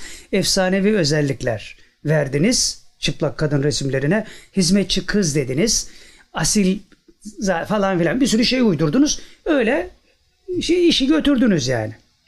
Fakat diyor manet geldi işinizi bozdu. Öyle bir resim yaptı ki bakarken diyor seni müşteri yerine soktu. Sen bundan kaçamadın. Onun için diyor kriz geçirdiniz. Şimdi anlatacak devamında. Samimi olarak seyirciye bakarken bu resim onu müşteri rolüne yerleştiren yani gerçekte olduğu gibi gerçeği ortaya çıkaran modern bir sokak kadınıdır. Manet'in yaptığı olimpiya resmi bir orospudur diyor. Siz ona ne demiştiniz? Çıplaklığı üzerinden efsanevi görüntülerle onu şey yapmıştınız. İşte biraz daha şey yapıp e, böyle hizmetçi kız veya orman perisi diye hadiseyi nefsani hazza uygun şekilde latifleştirdiniz ve bunu meşrulaştırdınız diyor. Ama manet geldi diyor öyle bir resim yaptı ki diyor sen onun karşısında müşteri kaldın diyor. Hiç artık ona hizmetçi kız diyemezsin. Efsanevi özellikler uyduramazsın. Orman perisi de diyemezsin diyor. Düpedüz orospu. Hadi buyur diyor. Onun için kızdınız diyor zaten. Şimdi devam ediyor. Modern bir sokak kadınıdır. Mu Manet'in yaptığı olimpiya resmi. Eleştirmen ve halktan eleştirmen ve halkın rahatsız olmasının sebebi yani o günün halkı rahatsız olmuş bundan. Ne diyorsun ya sen hesabı? Şimdi Halil Konakçı Hoca'ya diyor. Ne diyorsun ya sen ne et pazarından bahsediyorsun? Falan filan sen çıplak kadınlara nasıl böyle yaparsın? Diyorlar ya şimdi. O zaman da aynı şey söylenmiş Manet'e. Eleştirmenler ve halkın bir kısmı rahatsız olmuşlar. Bunun bunun sebebi herkesin gözünün korkması herkesin gözünün koy yani bu resimden herkesin gözü korktu ve foyasının meydana çıkmasıydı diyor. Sen mi orospuyu köylü kızı ondan sonra şey orman perisi diye yutturursun ha manet geldi darmadağın etti. Hadi buyurun bakayım. Herkes çok oldu. Hop oturup hop kalktılar. Evet herkesin gözünün korkması foyasının meydana çıkmasıydı. Müşteri oldular çünkü bir anda. Halbuki ondan önce resmi tahlil eden adam konumunda bakıyordu ona. Evine asarken de öyle asıyordu. Yok dedi manet bu, bu, bu resim orospunun resmi. Ne kurcalıyorsunuz iş? Bu orospunun resmi. Bu kadar basit diyor. Manet darmadağın etti ortalığı. Onun için adamlar kriz geçirdiler. münekkitler münekkitler yani resim münekkitleri toplumu tenkit eden o ehil insanlar hesapta onlara göre. Münekkitler kendi geçmişlerinde olimpiyayı yani o resmi ne gözle gördükleri ne gözle gördüklerini saklayamadılar. Yani o münekkitler var ya sanat münekkitleri en üst seviyedeki münekkitler toplumu dizayn eder diyor ya Üstad Hazretleri. Ha, onların münekkitleri de işte bu resim alemini dizayn eden insanlar. Olimpiyayı diyor ne gözle gördüklerini saklayamadılar diyor. Kendi geçmişlerinde olimpiya yani çıplak nü resimleri ne gözle gördüklerini o güne kadar saklıyorlardı. Fakat Manet geldi diyor öyle bir şey yaptı ki diyor o resim karşısında çuvalladılar diyor. Çünkü sakladıkları şey ifşa oldu. Ve bu yeni olimpiyada kendi gerçeklerini gördüler. Yani biz aslında orospuya müşteriydik de biz orospuya köylü kızı diyorduk. Orman perisi diyorduk. Öyle işi idare ediyorduk. Yok Hristiyanlıkta da çıplaklık yoktu zaten. O çıplaklık gelirken Hristiyanlığın da bozulmasından sonra böyle numaralar devreye girdi. O arada tabii büyük ressamlar var. Resimlerinin büyük olmasından kaynaklanmıyor. Adamların kendi kafa yapıları büyük olduğu için. Bir Van Gogh'u düşünün, bir Pascal'ı düşünün falan filan. Bir Dali, deli olmasına rağmen, manyak olmasına rağmen o şeyler falan filan. Onlar arayıştır işte. Nihayetinde onları anlatırken ne diyoruz? Picasso diyor ki resim önemli değil, resmi yapan adam önemli. Bana bak diyor ya, benim sıkıntıma bak. Şimdi Manet de burada ya işte orospuya kimse orospu diyemiyordu. Onun sıkıntısını çekti çekti çekti. Sonunda bir nü resmi yaptı. Herkes onun orospu olduğunu anladı. Bitti. Mevzu bu kadar. Hani kral çıplak mevzu da öyle olmadı mı? Yani padişahı kandırıyorlar. Kralı kandırıyorlar. Sana öyle bir elbise yapacağız ki görünmez elbise. Nasıl olur? Yapacağız biz diyorlar. Kandırıyorlar adamı. Ondan sonra görünmez elbise. Soyunuyor tabii. Onun üzerine çıplak ya şimdi. Üstüne görünmez elbise giyecek. Elbise elbise yok. Herifi kandırmışlar. Yolda gidiyor. Herkes de inanmış. Herkes inanmış fakat oradan bir çocuk çıkıyor. İşte çocuk sırrı. Burada devreye giriyor. Aa diyor kral çıplak. Ondan sonra herkes uyanıyor ve geri zekalılar görmüyor muydunuz siz? İşte bakmakla görmek arasında bir şey var. Basarla basiret dediğim şey bu. Temin Risale-i Kutsiye dersinde anlatırken de bunlar devreye girmişti. Bakmak başka, görmek başka. Gördükten sonra onun hakikatini idrak etmek başka. İdrak ettikten sonra ihsan makamında onu temaşa etmek başka, şu başka falan filan bir sürü şeyler var. Şimdi burada da manet gelmiş darmadağın etmiş. Demiş ki hiç kimseye yalan söylemeyin. Ey Parisliler, ey Fransızlar siz orospuya köylü kızı dediniz, orman perisi dediniz. Bir sürü efsanevi özellikler isnat ederek nefsinizi yerlediniz. Bu iş bitti diyor. Onun için hepsinin canı sıkıldı. Manet bunu yaptıktan sonra. Bir daha burayı okuyalım. Son cümleyi kuralım ondan sonra. Münekkitler kendi geçmişlerinde olimpiyayı ne gözle gördüklerini saklayamadılar. Manet'ten önce hangi gözle bakıyorlardı? Onu saklayamadılar. O açığa çıktı. Faş oldu. Yani tuş etti bunları. Manet. Ve bu yeni olimpiyada kendi gerçeklerini gördüler. Şimdi burada hadiseyi düğümleyelim biz. Halil Hoca'nın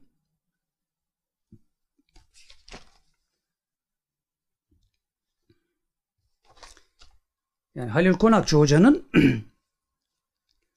içimiz dışımız et oldu sözünden gocunanlar aynen geçmişlerinde olimpiyayı ne gözle gördüklerini saklayamayanlardır. Halil Hoca'ya saldıranlar. He. Manet'in tuş ettiği tiplerdir onlar yani. Manet'in tuş ettiği tiplerdir bunlar. Sayıları az ama bunların sesleri çok çıkıyor hala Türkiye'de. Lakin Halil Hoca canlarına o tıkamayı başarmış. Biz de Halil Hoca'ya manetten bir destek verdik. Mevzu bundan ibaret. Yoksa diyorum bak tekrar başa dönüyorum. Bu kadın meselesi değildir. Sosyolojik bir realitenin tahliliyle alakalıdır. Umumhaneye düşmüş kadın da bizim canımızı yakar. Onun da orada olmaması lazım. Onlar da bizim kardeşlerimiz. Yolda çıplak bir kadın gördüm. Ne demek istiyorsun yani? O onun günahı. Bunlar başka şeyler. Fakat hadisenin sosyolojik tahlilini yaparken herkes bir şey söyler. Manet de söylemiş. Halil Hoca da söylemiş. Bu kadar basit yani. Kim ne anladıysa. Evet geldik ikinci maddeye. Gizleme ve ifşa arasında bir yöntem ve şartlar, zaruretleri zorunlu kılıyor. Bu bahsi geçen sohbette biraz anlatmıştım ama burada yazılı olarak da var. Tekrar bir şey yapmak istiyorum. Okumak istiyorum yani. Sadrettin Konevi Hazretleri'nin 40 hadis şehrinin tanıtım yazısında şöyle yazıyor. Diyor ki deruni anlamlar konusunda derin anlamlar konusunda herkesin aynı kavrayış seviyesinde olmadığını da hesaba katarak yorumlarını gizleme ve ifşa hem gizleme hem açığa çıkarma arasında bir yöntemle ortaya koymuştur diyor. Konevi Hazretleri böyle yapmış. Herkes her şeyi anlamayacağı için bazen mücerret, bazen müşahhas yani bazen derin bilgiler serdediyor anlayanına diyor. Bazen de anlayamayanlar için de müşahhas manada misaller veriyor. Yani bazen gizliyor, bazen ifşa ediyor.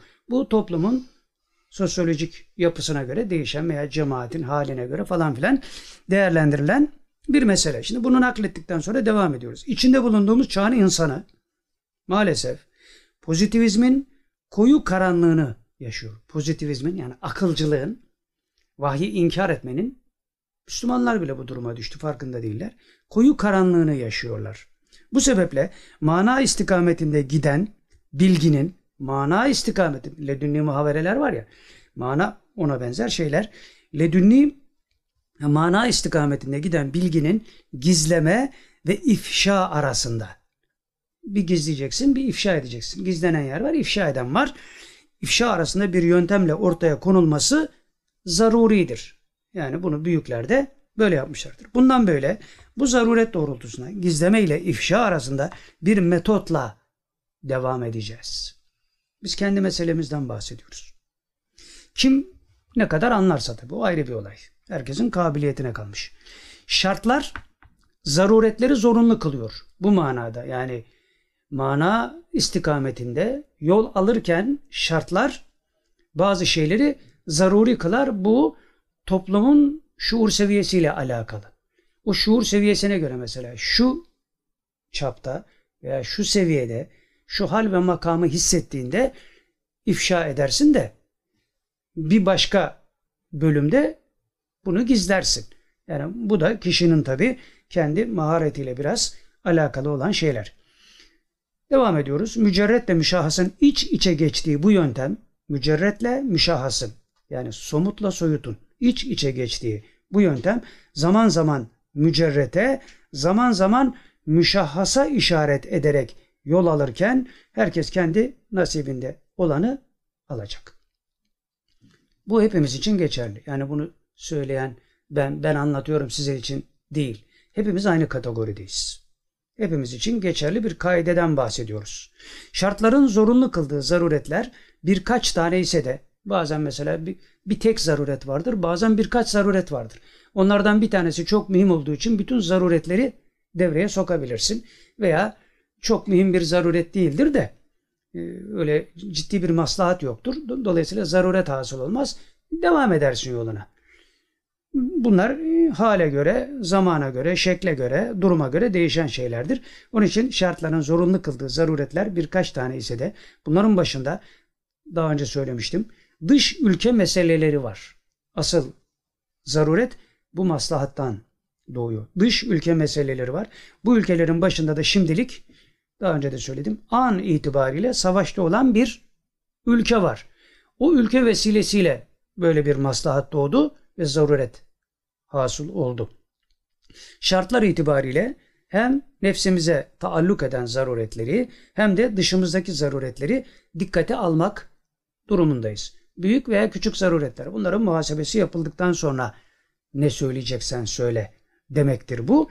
Bu ikazlar üzerine de böyle bir başlık atmış olduk. Evet geldik üçüncü maddeye. Bu nasıl maslahattır ki Bağdat Bağdat'ın Arap olmasına sebep oluyor. Bazı maslahatlar vardır mesela. Ee, orada maslahat mıdır değil midir o da belli değil. Yani ne kadar maslahattır şey yapamazsın. Biri bir şeyi tepeler maslahat icabı idare edersin.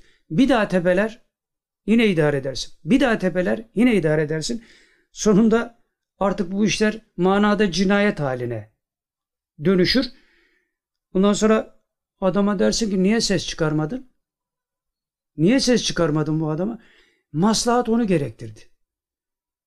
Yani orada da maslahat Allah'ın senin belanı vermesidir. Namussuzluğun lüzumu yok yani. Bir cinayet, bir cinayet, bir cinayet, bir cinayet. Manada cinayetlerden bahsediyoruz tabi. Maslahat bunu gerektiriyormuş. Yok ya. Kendi nefsine taalluk eden meselelerde en küçük maslahatları bile hemen hallediyorsun. En küçük bir maslahat olsa müdahale ediyorsun. Şimdi müdahale etmemek için maslahatlardan bahsediyorsun. Bağdat harap olduktan sonra sen hala maslahattan bahsediyorsun. Bunun ahiretteki karşılığı çok farklıdır. Evet. Dördüncü maddeye geçiyoruz. Fala inanma, falsız da kalma. Burada da komik bir hadise var. Hadiseleri derinlemesine okuyamayanların durumu maalesef bu. Hadiseleri derinlemesine okuyamayanların. Falsız kalma, fala inanma, falsız da kalma. Yani bu ne demektir? Hayat boşluk tanımaz. İman hakikatleriyle alakalı bir zaaf oluşmuşsa kalbinde sen falcıya koşacaksın, cinciye koşacaksın, falancaya filancaya koşacaksın. Bu manada da şeydeyken, Bolu'dayken Kumandan Hazretleri'nin yaptığı bir espri vardı. Fal deyince aklıma o geldi. Böyle bu meselelerden konuşurken dedi ki biz dedi çıktıktan sonra dedi cezaevinden dedi işte Beyoğlu'nda mı dedi Osman bir, bir semt yani o oralardan o entel dental daifesinin olduğu semtlerden birinin ismini söyledi. Dedi ki ben dedi Epçetlerle hesap kitap yaparım dedi. Sen de dedi kolpadan dedi okur üflersin dedi. Kolpadan okur üflersin vizitesi 50 lira o zamanki para. İyi para kazanırız. Mealinde böyle bir espri yapmıştı. Şimdi hakikaten öyle. Fala inanmıyorlar, falsız da kalmıyorlar. Şimdi bak bunu bir program üzerinden şimdi anlatacağım. O programda ne olmuş? Hadiseleri derinlemesine okuyamayanların durumu maalesef bu. Bir misal üzerinden hadisenin tahlilini yapmaya çalışalım. Fatih Altaylı ve Murat Bardakçı. Biliyorsunuz Habertürk'te beraber program yapıyorlar bunlar. Son Teke Tek programında Cübbeli Ahmet Mahmut Ünlü'nün mana boyutunda cereyan eden hadiseleri anlatırken bizle alakalı Barış Manço meselesi var ya böyle üstüne lop şaralop diye geçtiği mesele. Ondan bahsediyorum. Onları anlatırken bunlar da gülüyorlar. Yani Fatih de gülüyor, Murat da gülüyor. Gülüyorlar bunlar. Olabilir. Kıkır kıkır gülüyorlar hem de. Bıyık altından gülüyorlar falan. Tamam. Normal hakları. inanmıyorlar adamlar. Veya anlamıyorlar. Neyse. Gülebilirler. Ama gülmelerinde şu var yani. Hani böyle şeylere de inanılır mı ya? Yani böyle şeylere de inanılır mı kabilinden gülüyorlar. Şimdi inanılır mı inanılmaz mı kendi versiyonlarından bunu nakledeceğiz. Bu iki zat fala inanmasalar da maalesef falsız kalmıyorlar. 29 7 2013 tarihinde yaptıkları programda sanatçı şey klasik Türk musikisi sanatçısı Erol Sayan'ı konuk alıp ona metafizik seanslarda neler yaptığını soruyorlar. Meğer bu Erol Sayan metafizik seanslara giriyormuş. Orada birilerini konuşturuyorlarmış falan filan. Bunları anlattı. Habertürk'te. Sayın da onlara bir ses kaydı dinlettiriyor. Ve diyor ki bu Yunus Emre'nin sesidir. Yunus Emre Hazretleri'nin sesini banttan dinletiyor. E, Yunus Emre Hazretleri ne zaman vefat etti? Bu asırlar oldu. E sen bunun sesini nereden buldun? Bunlara da inanıyorlar ha. Şimdi bu şeylere gülenler, Barış Manço'nun meselesine gülenler buna inanıyorlar. Çünkü Erol Sayan söylüyor, Saadettin söylemiyor. Mevzu bu yani. Herhalde o bilmiyoruz yani. Ses kaydı dinletiliyor ve diyor ki bu Yunus Emre'nin sesidir. Erol Sayan böyle diyor. Bu Yunus Emre'nin sesidir. Akabinde yaşananlar şöyle haberleştirilmiş internette. Okuyorum şimdi. Erol Sayan Atatürk'ün ruhu bizi tersledi diyor. Erol Sayan Atatürk'ün ruhunu çağırdıklarını ve Atatürk'ün ne siz bulunduğumuz yere çıkabilirsiniz ne de ben sizin olduğunuz yere inebilirim dediğini iddia etti. Atatürk'le konuşmuş. Erol diyor yani. Bunlar da Murat Bardakçı ile Fatih Altaylı dinliyor yani. Ne diyor ya sen deyip kıkır kıkır da gülmüyorlar yani. Garip değil mi? Bunu iddia etti. Habertürk'te yayınlanan Tarihin Arka Odası programına konuk olan ünlü besteci Erol Sayan canlı yayında Mustafa Kemal Atatürk'le ilgili çarpıcı bir iddia ortaya attı. Sayan 1956 yılında Atatürk'ün ruhunu çağırdıklarını itiraf ederek herkesi şaşırttı. Ara başlık koymuşlar. Atatürk'ün ruhu bizi tersledi. Devam ediyor Sayan. Atatürk'ün ruhunu çağırdıklarında, çağırdıklarını anlatan Sayan, evet çağırdık. 1956 yılıydı. Kıbrıs'la ilgili bir soru sorduk. Atatürk'ün ruhuna Kıbrıs'la ilgili bir ya bizden önce ledünni muhaverelerle ilgilenen ne kadar adam varmış. Biz sona kalmışız haberimiz yok yani. bir soru sorduk diyor Atatürk'e. Bize diyor celallendi ve dedi ki Atatürk ne siz bulunduğunuz yere çıkabilirsiniz bulunduğumuz yere çıkabilirsiniz ne de ben sizin olduğunuz yere inebilirim. Rahatsız etmeyin dedi bize diyor. Kızmış yani. Adeta kovaladı bizi diyor. Tersledi. Biz de tekrar edemedik. Bir daha üstüne gidemedik. Korktuk diyor yani. Sorumuz kendisinin Kıbrıs için söylediği yani Atatürk Kıbrıs için söylemiş. Bu millet o mahbubenin peşini bırakmayacaktır. Sözü üzerineydi. Bu söz üzerine biz böyle bir soru sorduk diyor. Bize kızdı tersledi. Devam ediyor haber. Sayan'ın Atatürk'le ilgili bu itirafı hem ekran başındakileri hem de Murat Bardakçı'yı şaşırttı. Niye şaşırdınız ki? Kıkır kıkır gülmeniz lazımdı normalde. Mesele bu değil miydi yani? İnanılacak şey mi? Mustafa Kemal'le konuşmuş adam. Yunus Emre ile konuşmuş adam. Hatta anlatırken bunun teferruatı da var. Hatırlıyorum ben o şeyi. Yatırdıkları adam seansta yatırdıkları adam ateistmiş. Bir şey okuyup yatırıyorlar adam. Adam kendinden geçiyor. Bu ateist ve bilmediği bir dili konuşuyor. Bilmediği bir dille bunlara hitap ediyor. Yani o dili o da bilmiyormuş falan filan. Ve ateist böyle şeylere inanmayan bir adam anlatıyor bunları. Onun için daha da inandırıcı demek istiyorlar yani. Bunları anlatan üstelik inanmayan bir adam. Hani o onu olmaması lazım. İnançlı bir adam kendi kendini kandırabilir. Ama bu ateist. Bunun böyle bir şeye kanması mümkün değil. Fakat seansta işte baygın şekle dönüş, düşünce orada başlıyor Hızır Aleyhisselam'dan nakletmeye, Yunus Aleyhisselam'dan nakletmeye, Atatürk'ten nakletmeye. Bunlar da dinliyorlar ciddi ciddi konuşan. Erol Sayan, Türk sanat musikisi bir sürü de güftesi var, bestesi var adamın yani falan filan. Hani biz de bir iki saz çalsaydık belki bir şey olacaktı da olmuyor işte ne yapalım. Kabiliyet yok yani. Her neyse işin şakası bir tarafa devam ediyoruz. Sayan'ın Atatürk'le ilgili bu itirafı hem ekran başındakileri hem de Murat Bardakçı'yı şaşırtmış. Halbuki Murat Bardakçı ne yapması lazımdı? Fatih Altaylı ne yapması lazımdı? Ya hurafe deyip geçmesi lazımdı. Niye şaşırdın ki? İnsan neye şaşırır? Ciddi bulduğu şey. Vay anasını dersin. Hiç şaşırmamış bak. Ama bizim Cübbeli Ahmet Mahmut onlara Barış Manço hadisesini anlatırken tabi doğru da anlatmıyor öyle. Onları açacağız daha ileride. Barış Manço meselesi neymiş anlaşılacak o ayrı bir olay. Zaten bir sürü insan da onun peşine düştü. Ne oluyor ya? Muhtemelen Fatih Altaylı da düştü yani. Çünkü orada çok ciddi eğilmişti. Yok ya öyle bir kitabı mı var? Var tabi. Kayboldu, şu oldu, bu oldu falan filan. Teferruatını anlatmıyorum. Bazı anlatamayacağımız şeyler de var tabi. Bunlar da hususi meseleler olduğu için anlatamayız. Barış Manço ile alakalı yani. Ha, ama burada bak hiç kıkır kıkır gülmüyorlar.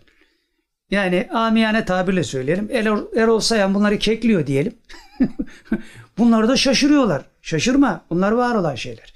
Ama onlar istitraç kabilinden bir de ama ya'lemu cunuda rabbike illa ayeti celilesi üzerinden Müslümanların gerçekten bu işe el atması var. Bu da Kumandan Hazretleri'nin kitabında bahsettiğimiz şeyle alakalı. Şeriat işin zahiridir. Tarikat, marifet, hakikat bu işin batınıdır. Orada işte bu ayet tecelli ediyor. Nice askerleri vardır. Bunlar devreye giriyorlar. Onları da büyükler bilir tabi. Büyüklükleri sebebiyle Allah onlara lütfeder. Onlar da gizleyecekleri yerleri gizlerler, açık edecekleri yerleri açık ederler. İşte mesela bazen şu yanlış da oluyor. Böyle şeyler gizlidir niye açıklıyorsunuz falan. Ya bu kadar menakıb kitabı niye yazıldı? Bu veliler Ehlullah tayfası hata mı yaptı? Şimdi Temin Efendi Hazretlerinden okuduk işte. Cemaate diyor ki yani sadece siz kendinizden ibaret sanmayın. Sanmayın buradakileri. Yani e, bir tarikat ehli buna inanmak zorunda. Bir mürşidi kamilden bahsediyoruz yani. Bundan sonra niye? Ya söyle derlerse sen de söylersin. Bu neye tekabül eder? Bir sivrisineğe Allah emir verdiğinde topal bir sivrisineğe gitti Nemrut'u gebertti. Sen insansın ya. Küçük bir alemsin. Alemi sagir.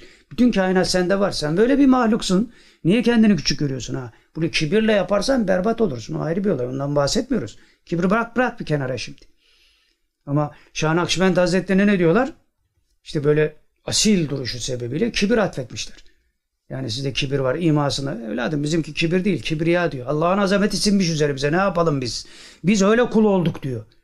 Öyle kul olduğumuz için Allah'ın azameti sinmiş. Sen dandik bir hikayecisin. Onun için sen bizdekini kibir zannediyorsun diyor. Onun için ve ma ya'lemu cunuda rabbike illa hakikati üzerinden hadiselere el atmak lazım. Zaten eğer ümmet Kur'an'ın bu tarafını idrak edebilmiş olsaydı şimdiye kadar Batı'nın bu hızlı çöküşü karşısında çoktan zirveye gelmişti. zirve yapmıştı. Ama böyle bir şey olmuyor. Çünkü sahabi ahlakı yok. Yani topluluk hakikati olarak sahabiyi taklit edemiyoruz. Fert hakikati olarak da Allah Resulü Aleyhisselatü Vesselam'ı taklit edemiyoruz. Edemediğimiz için böyle komik durumlar meydana geliyor. Bunlara da millet inanıyor. Yani birine gülüyor, birinde hayret ediyor. Ya niye? İkisi de aynı. İkisi de aynı. Şimdi diyorum ya burada onları kendisine söyleyen Cübbeli Ahmet Mahmut söyledik geçen. Ne diyor?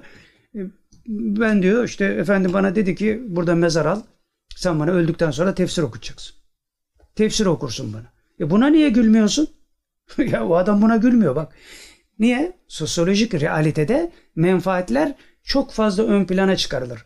Hangi dönemde ahlakın iflas ettiği dönemlerde bu böyledir. Onun için hadis-i şerif zannediyorum kıyamet alametlerinden birisi de emanetlerin ehline verilmemiş olmaz. Şimdi buna binaen Üstad Hazretleri bir misal anlatıyor.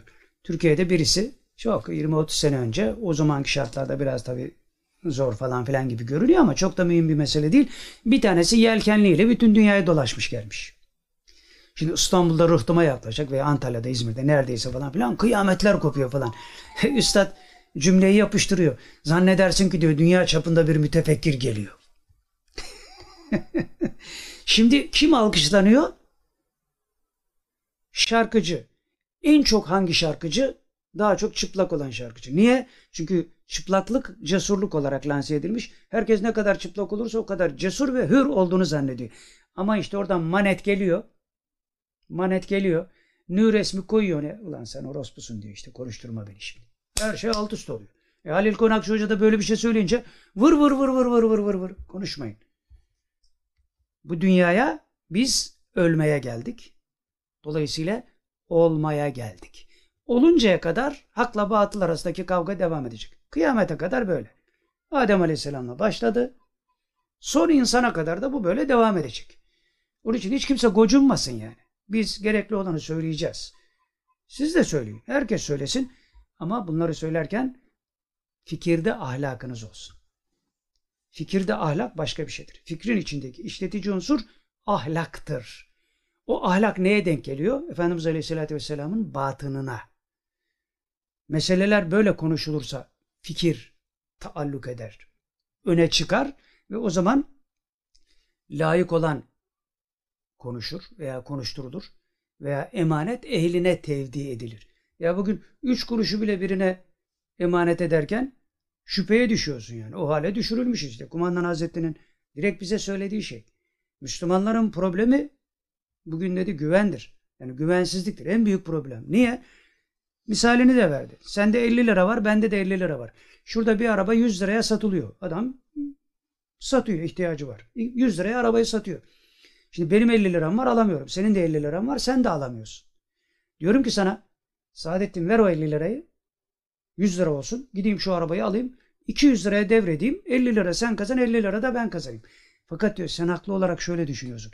Ya verdiğim 50 lira da gider mi elimden acaba? Bana güvenemediğin için diyor. Yani Müslümanlar birbirine güvenmemesi manasına söylüyor.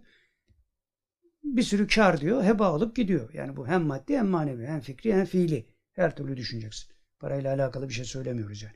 Güvenle alakalı bir meseleden bahsederken söylüyoruz. Dolayısıyla burada da böyle. Ona gülüyorsun, buna gülmüyorsun. Şuna gülüyorsun, buna gülmüyorsun falan filan. Senin bu ahlakını deruhte eden şey ne? Veya sana ne kadar ahlaklı diyebiliriz fikre nispetle? Değil mi? Bunlar konuşulması lazım. Ama bunları zaten insanların ne konuşmaya vakitleri var ne de mecalleri var. Mecalleri de yok, vakitleri de yok. Vakitleri olsa mecalleri yok. Biraz mecal bulsa vakit yok. Böyle bir karmaşık dünyanın içinde devam ediyoruz. Evet şimdi şöyle bitirelim. Tuhaf değil mi? Cübbeli Ahmet Mahmut Ünlü'nün Barış Manço üzerinden karalamaya çalıştığı mana boyutuna kıs kıs gülenler anlıyoruz ki diğer yandan da falsız kalmamaya çalışıyorlarmış. Ne yaman çelişki. Müslümanlara da tekrar hatırlatalım. Ama ya'lemu cunuda rabbike illahu. Bu ayet üzerinden istikametleneceğiz. Yani bu ayeti unutmamak lazım. Veya şehitler ölmez ayeti bir sürü ayetler var. bu minvalde veya hepsinin ötesi yaş ve kuru. Kainatta ne varsa Kur'an-ı Kerim'in içinde var. Onun için bir muhaverede bir müjde istenildiğinde şöyle cevap verildi. Bir müjde verir misiniz geleceğe dair veya bugün olan biten şeylere dair? Ne müjdesi bekliyorsunuz dediler. Kur'an-ı Kerim ortada değil mi? e, tabii hiç beklemediğimiz bir soru yani. Kur'an-ı Kerim ortada değil mi diyor ya. Bundan daha büyük müjde ne olabilir ki? Kainatın Efendisi Aleyhisselatü Vesselam'ın en büyük mucizesi Kur'an-ı Kerim'dir. E anlamıyoruz. E diyoruz ve ma ya'lemu cunuda rabbikila. Bu ayet var orada bak. Bundan sonra Kur'an-ı Kerim'de yaş kuru her şey var. Buradan yola çıktığında yani Erol Sayan gibi bir ateisti yatırıp da falan filan da yapmazsın yani. Bunun hakikati var. Bunu da ehlullah yapar. Ehlullah'ın gücü bunu yeter. Şimdi biraz sonra buradan bir şey okuyacağım. Amerika'nın da bu konuda nasıl telaşlandığını göreceğiz. Bu metafizik konularda ne yaptığını. O da bir başlık halinde var burada. Evet geldik 5. maddeye. Zaman hızlandı. Başlık, başlığı okuyorum. Zaman hızlandı. Sasanilerin başına gelenler bugünkü küfrün de başına geliyor. Dikkat ve ferasetle bakın. Şimdi bir bölüm okuyacağım. Cevdet Paşa'nın Ahmet Cevdet Paşa'nın Peygamberler ve Halifeler tarihinden bir bölüm okuyacağım. 41. sayfa. Burada çok ilginç bir hadise var. Ta, yani Cevdet Paşa'nın tarihine girecek kadar mühim bir şey.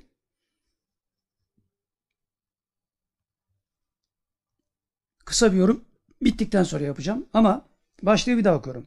Zaman hızlandı. Önemli olan bu. Bak içinde bulunduğumuz zamanın hızını şimdi bu anlatacağım şeylere nispetle tekrar değerlendireceğiz. Zaman hızlandı. Sasanilerin başına gelenler, Sasani topluluğunun gelenler bugünkü küfrün de başına geliyor. Şu anda geliyor. Dikkat ve ferasetle bakın bunu göreceksiniz. Şimdi Sasanilerin başına ne gelmiş? Önce ona bir bakalım.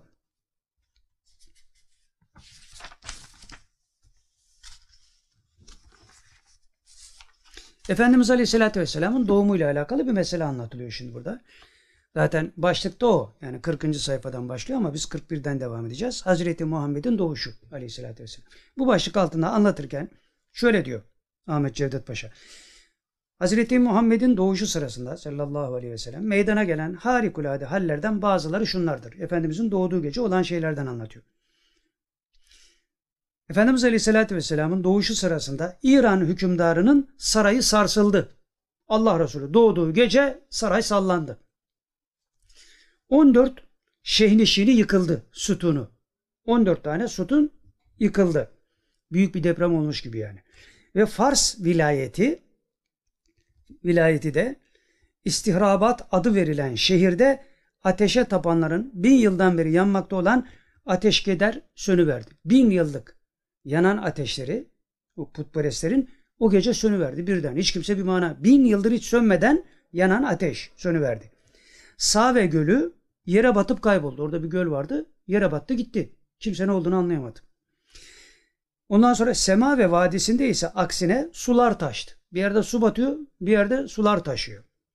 İran'ın baş kadısı demek olan yani o günkü manada kadı mesabesinde olan Mubidan adında bir adam da o gece rüyasında bir sürü serkeş develerin bir sürü Arap atlarını yenerek Dicle nehrini geçip İran şehirlerini şehirlerine daldıklarını görmüş. Yani o zamanın kadısı mesabesindeki bir adam da bunlar olduğu gece o da böyle bir rüya görüyor. Tabi büsbütün korkuyorlar. Şeyler yıkılmış. Sütunlar yıkılmış bilmem ne falan. O zaman Sasanilerden İran şahı olan yani Sasanilerin şahı Nuşirevan'mış.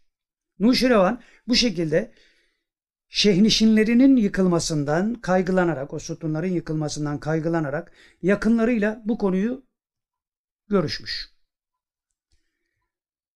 İstihrabattan ateşkedenin söndüğü haberi geliyor o anda. Yani o bin yıllık yanan mecusilerin ateşinin söndüğü haberi geliyor. Kendi sütunları da yıkılmış. Daha da korkular artıyor. Yine bu sırada Save Gölü'nün battığı ve Semave'de suların taştığı da duyuluyor. Haberler geliyor. Hesapladılar. Bunu hesaplamışlar. Hepsi şeyhin nişinlerin yıkıldığı zamana rastlıyor. Yani sütunların yıkıldığı gün öbürlerde olmuş. Bu haberler onlara ulaşmış. Bunun üzerine Nuşirevan telaşlanıp hemen Mubidan'ı çağırdı. Yani o günkü kadısı mesabesindeki müftüsü mesabesindeki diyelim adamı çağırdı. Hani bilir kişi ya alim, bilgin. Bu olayları anlattı. O da o gece gördüğü rüyayı anlattı. Yani ben de bu gece böyle bir rüya gördüm. Arap atları ortalığı telef ediyordu diye rüyasını anlatıyor. Nuşirevan daha çok kaygı ve endişe duyup acaba bu olaylar ne ola diye Mubidan'a sordu. Yani bu kadıya sordu. Ne oluyoruz yani? Bir gariplik var. Nedir bu? Mubidan ne olacağını Mubidan ne olacağını biliyordu. Mubidan ne olacağını biliyordu. Arabistan'da dedi ki yani hissediyor Mubidan. Arabistan'da büyük bir olay olmalıdır diyor. Mutlaka Arabistan'da büyük bir olay oldu diyor. Benim rüyamdan anlaşılan bu demektir demek istiyor. Diye cevap verdi. Derhal Nuşirevan yani Sasanilerin kralı Arap hükümdarlarından kendisine bağlı olan Numan bir münzire emir gönderip ona emredip demiş ki bana bir bilgiç adam gönder. En bilgin adamın kimse onu bana gönder diye emir gönderiyor. Numan bin Münzir'e. Numan bin Numan da Abdülmesih adında ünlü bir bilgini gönderiyor Nuşirevan'a. Abdülmesih hemen İran hükümdarının başkenti olan Medain şehrine varıyor ve Nuşirevan'ın huzuruna çıkıyor. Nuşirevan olayları anlatıp bunlar ne anlama gelir diyor kral bu kadı mesabesindeki adama. Bunlar ne anlama geliyor diyor. Garip şeyler oldu. Benim 14 sütun yıkıldı. Filan yerde göl battı. Filan yerde su taşkınlığı oldu. Bin yıllık ıı, ateş söndü. Bunların manası nedir diye soruyor. Abdülmesih diyor ki ona cevaben. Benim diyor Şam tarafında oturan Satih adında bir dayım vardır. Bunların yorumunu ancak o verebilir. Ben diyor bunların yorumunu veremem. Bunlar muazzam hadiseler. Beni aşar diyor. Satih diye bir amcam var. Onları bu bilir diyor. O müthiş bir adamdır diyor. Şey dayım var diyor. O bilir. Bunun üzerine Nuşirevan kral haydi çabuk Satih'in yanına git. Ondan sor bana cevabını getir diye ona emir veriyor. Abdülmesih de hemen Medain şehrinden çıkıp Şam ülkesine gidiyor. Yani dayısının yanına gidiyor. O zaman Arap içinde, Araplar içinde kahin ve arrafe denen bir takım bilgiç adamlar vardı. Bunlar ilahi sırlardan bahsederler ve gelecek şeyleri haber verirlerdi. İşte en meşhurları o dönemde bunların içinde bu kahinler içinde en meşhurları bu kahin Satih dedikleri çok yaşlı olan bu zat idi. Hatta Nizar'ın ölümünde mirasını oğlu Mudar ile diğer oğulları arasında taksim eden adamın da o olduğu söylenir. Yani bu ihtiyar adam. Aslı Yemenli olup bu Satih'in aslı Yemenli olup ancak Şam tarafında bir manastıra yerleşip kalmıştır diyor. Vücudunda kemik yokmuş bu adam. Çok ilginç. Vücudunda hiç kemik yok. Böyle yaratılmış. Şekil ve biçimi kimseye benzemezdi. Devamlı arkası üstü yatar ve bir tarafa götürülecek olursa bu satih kendisini yatak gibi toplayıp hayvana yüklerlermiş. Hani yatağı böyle katlarsın hayvana yüklersin. Aynen öyle. Kemik olmadığı için adamı katlıyorlar. Hep sürekli zaten sırt üstü yatan birisi. Öyle yükleyip bir yere götürüyorlar. Hülasa insana benzemez. Dilinden başka azası oynamaz. Acayip bir şahıstı bu. Ancak diyor gayet açık ve edebiyatlı sözler söyler ve nice yıllar sonra olacak olaylardan bahsederdi. Böyle garip bir kain. Biz diyor yine konuya dönelim. Tarihçi diyor. Biz yine konuya dönelim. Abdülmesih son derece süratle Satih'in olduğu yere gidip yani dayısının olduğu yere gidip yanına girer ve selam verir. Satih ise ölüm döşeğinde yatıp gözleri kapanmış olduğundan Abdülmesih'in selamını duyamıyor. Yani yeğeninin selamını duymuyor. Ölüm döşeğinde çünkü. Sekerat hali. Ve dünya kelamı kulağına gitmiyor. Yani yeğeninin söylediği şeyi duymuyor. Öyle bir halde. Satih'in bu hali Abdülmesih'e çok tesir ediyor. Yani şu kadar yolu kat etti geldi. Dayısıyla bir şey konuşacak. Orada ölüm döşeğinde buldu.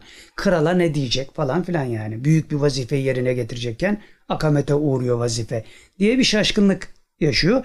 O ona tesir ediyor ve hemen Satih'i etkileyecek ateşli sözlerden bir şiir söyledi. Burada Efendimiz Aleyhisselatü Vesselam'ın hadis-i şerifini hatırlıyoruz.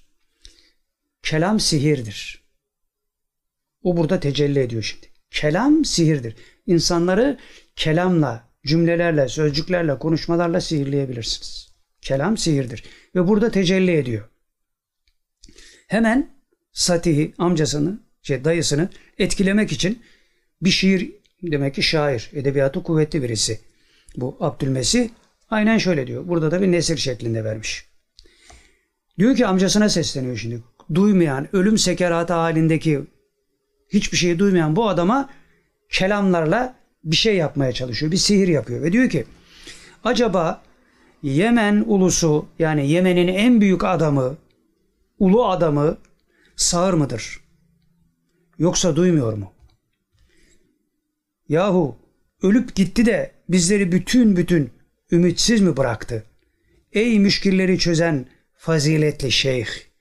Bir büyük muhterem topluluğun reisi olan kız kardeşinin oğlu yani ben demek istiyor, ben yeğenin demek istiyor. İran Şahı tarafından gönderilmiş olduğundan dağ, düz, gece, gündüz demeyip ve yollardaki tehlikelere aldırmayıp son derece süratle sana geldi bütün bilginlerin aciz kaldığı büyük işleri senden sorup öğrenmek ister. Bunu demek ki nasıl okumuş ki Satih canlanıyor. Sihir kelamdır hakikati tecelli ediyor. Bunun üzerine Satih gözlerini açtı. Geri döndü. Gidiyordu adam. Dedi ki Abdülmesih suratle Satih'e geldi. Satih ise mezara gitmek üzeredir. Yani sen bana geldin ama ben ölüm döşeğindeyim. Artık yapılacak bir şey yok. Bu sefer Abdülmesih dayısına diyor ki beni diyor Sasani hükümdarı gönderdi. Sarayının sarsılması ve ateşgedenin sönmesi, bin yıllık ateşin sönmesi neye delalet ettiğini soruyor. Bir de Mübida'nın gördüğü rüyanın yorumunu istiyor. Mübida'nda bir rüya görmüştü ya Arap atları darmadağın ediyor ortalığı falan. Bu rüyanın yorumunu istiyor ki rüyasında bir sürü serkeş develerin bir sürü Arap atlarını yenerek Dicle nehrini geçip memleketine dağıldığını görmüştü. Böyle diyor dayısına. Dayısı da son bir cümle olarak ölmeden önce diyor ki Ey Abdülmesih yani ey yeğenim o zaman ki o zaman ki bir zamandan bahsediyor. O zaman ki okuma çoğala. Okuma yazma ço çoğalacak. Okuma yazma çoğala. Ve Hera ve sahibi dünyaya gele ve İran ateşi söne. Herhalde burada Hera ve sahibi dünyaya gele dedi Efendimizin şeyini kastediyor. Doğumunu. Gele ve İran ateşi söne ve sema ve vadisi taşa yani taşkın ola ve sağ ve gölü bata. Yani bu olanları o söylüyor hiç duymadığı halde. Şahin onları almış haberlerini nereden aldıysa. Sağ ve gölü bata. O da batar diyor. Şam artık Satih için bunlar olduğunda diyor. Şam artık Satih için yani benim için diyor. Şam değildir artık diyor. Sasanilerden Sasani İmparatorluğundan yıkılan şehnişinlerin sayısınca yani direklerin sayısınca 14 hükümdar gelecek ve artık olacak olur dedi ve derhal öldü. Yani 14 tane kral gelmeden Sasani İmparatorluğu yıkılmayacak diye bir bakıma müjde veriyor. Şimdi devam ediyor. Abdülmesih Medayin'e dönüyor ve Satih'ten işittiği yani dayısından işittiği bu sözleri kral Nuşi Revan'a söylüyor. Nuşrevan kendi hükümdarlığı devresinde bir kötülük çıkmasından korkup kaygılandığından bu habere müteselli ve memnun oldu. Yani 14 tane kral gelecek. Ondan sonra Sasani İmparatorluğu'nun başına bir şey gelecek. Dolayısıyla 14 tane kral gelene kadar asırlar geçer diye düşünüyor ve şöyle diyor.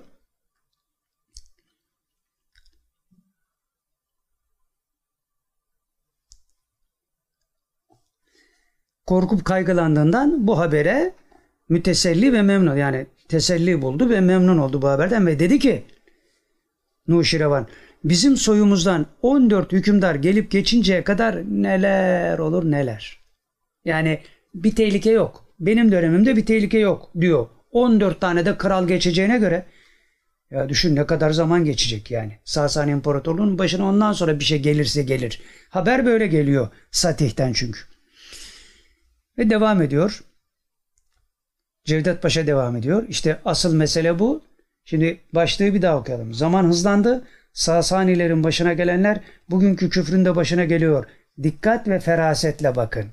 Şimdi bu başlığı hatırlayacağımız cümlelere geliyoruz. Diyor ki Ahmet Cevdet Paşa.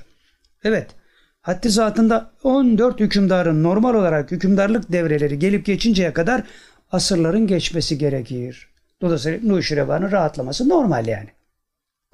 Oysa Nuşirevan'dan sonra bir ara bir ara Sasani devletinin düzeni bozuldu. Nuşirevan neyse bu korku içinde falan filan idare etti gitti. O geberdi. Fakat ondan sonra bir tekleme oldu.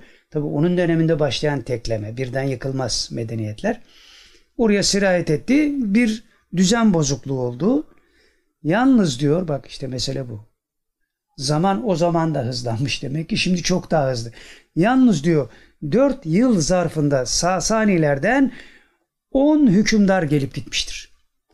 4 asırlar sonra olabilecek bir hadise yani. Uu, adam gelecek 10 sene krallık yapacak. Öbürü gelecek 20 sene yapacak belki. Öbürü gelecek 15 sene yapacak. Krallar böyle yani o zaman. E 10 kral 4 yılda nasıl değişir? Ne kadar yaptılar yani? 6 ay 6 ay 6 ay hepsini sepetlemişler yani. Normal olarak hükümdarlık devreleri gelip geçinceye kadar asırların geçmesi gerekir. Oysa Nuşirevan'dan sonra bir ara Sasani devletin düzenin bozuldu. Yalnız 4 yıl zarfında Sasanilerden 10 hükümdar gelip geçmiştir. Ve Sasanilerin devresi sanıldığı kadar uzamayıp onların tahmin ettiği gibi olmayıp az zaman zarfında memleketleri Müslümanların eline geçmiştir. Başkasının da değil bak. Müslümanların eline geçmiştir. Ve Nuşirevan'dan sonra 14. hükümdar olan 14 sütun yıkılmıştı ya 14. hükümdar olan Yezdecert Hazreti Osman Zennureyn'in halifeliği devrinde ölerek onunla Sasani devleti yıkılıp gitmiştir. Zaman eskiye göre mi daha hızlı? Şimdiye göre mi daha hızlı? Artık bunu en ahmak insan bile anladı ki zaman çok hızlı akıyor. Teknolojinin de devreye girmesi falan filan meseleleri bunlarla birlikte yorumlandığında hadiselerin nereye, hangi boyuta geldiği artık çok net anlaşılıyor. Yani kimse 14 sütun yıkıldı, biz 14 hazır bekleyeceğiz demesin yani. O 4 sene içinde 10 tanesi gitti. Şimdi de gidiyorlar. Batı'da bu başladı. Onun için diyorum bir kabile devletinin başına gelen bir şey Amerika'nın başına geliyor ya. Beyaz Sarayı basıyorlar adamlar. Kabile devletlerinde olduğu zaman gülüyoruz yani. Bu işte Latin Afrika ülkelerinde, Latin Amerika'da, Afrika'da falan böyle bir şeyler oldu. İşte ya Muz Cumhuriyeti falan filan. E buna ne oldu? Avrupa'nın ahvali perişanı ortada. Her geçen gün yeni haberler. Yani çok dikkatli bakmaya bile gerek yok artık. Mesele çöktü. Gidiyor. Komple sistem çöküyor diyoruz zaten. Ona göre gardımızı almamız lazım. Mesela seller, depremler, volkanlar, yalgın, yangınlar ve pandemi. Pandemi hariç, pandemi hariç diğerleri doğal afet dedikleri yani ilahi afet iken pandemi küfür taifesinin dimyata pirince giderken evdeki bulgurdan olmasına denk geliyor. Yani tuzakları da ellerinde patlıyor. Doğal afetler dedikleri şey ilahi afetler vururken bir de kendi çakallıkları da kendilerine dönüyor. Ellerinde patlıyor. Ve eski zamanlarda 100 yılda yaşanan felaketler 10 sene 20 sene gibi kısa bir zamanda yaşanıyor. İstatistikler bunu gösteriyor.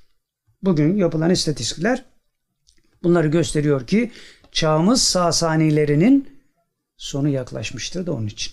Çağımız Sasanileri de öyle 14 kral. Evet 14 kral gelecek de 10 tanesi 4 sene içinde gelip geçecek. Aynen bunlar bugün yaşanıyor. Biraz dikkatli bakan hadiseye vakıf olabilir.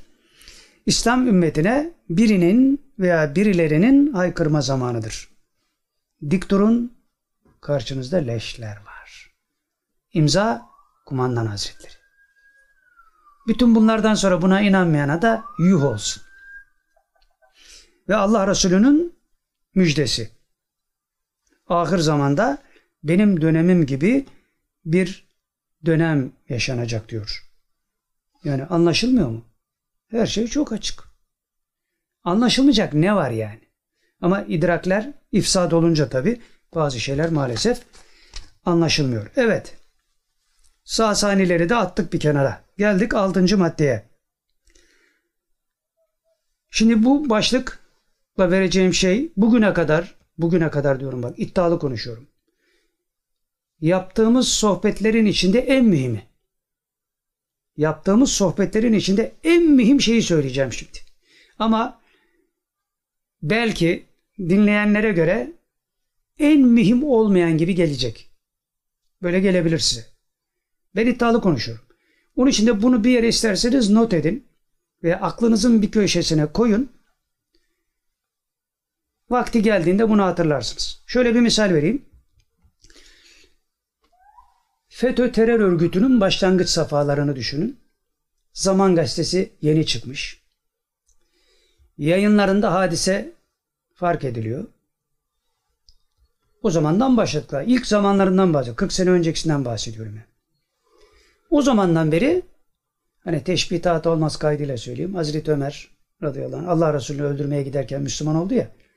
Sonra geri dönerken işte birine ağzı laf tutmayan birine dedim ben Müslüman oldum falan. O da gitti anlattı.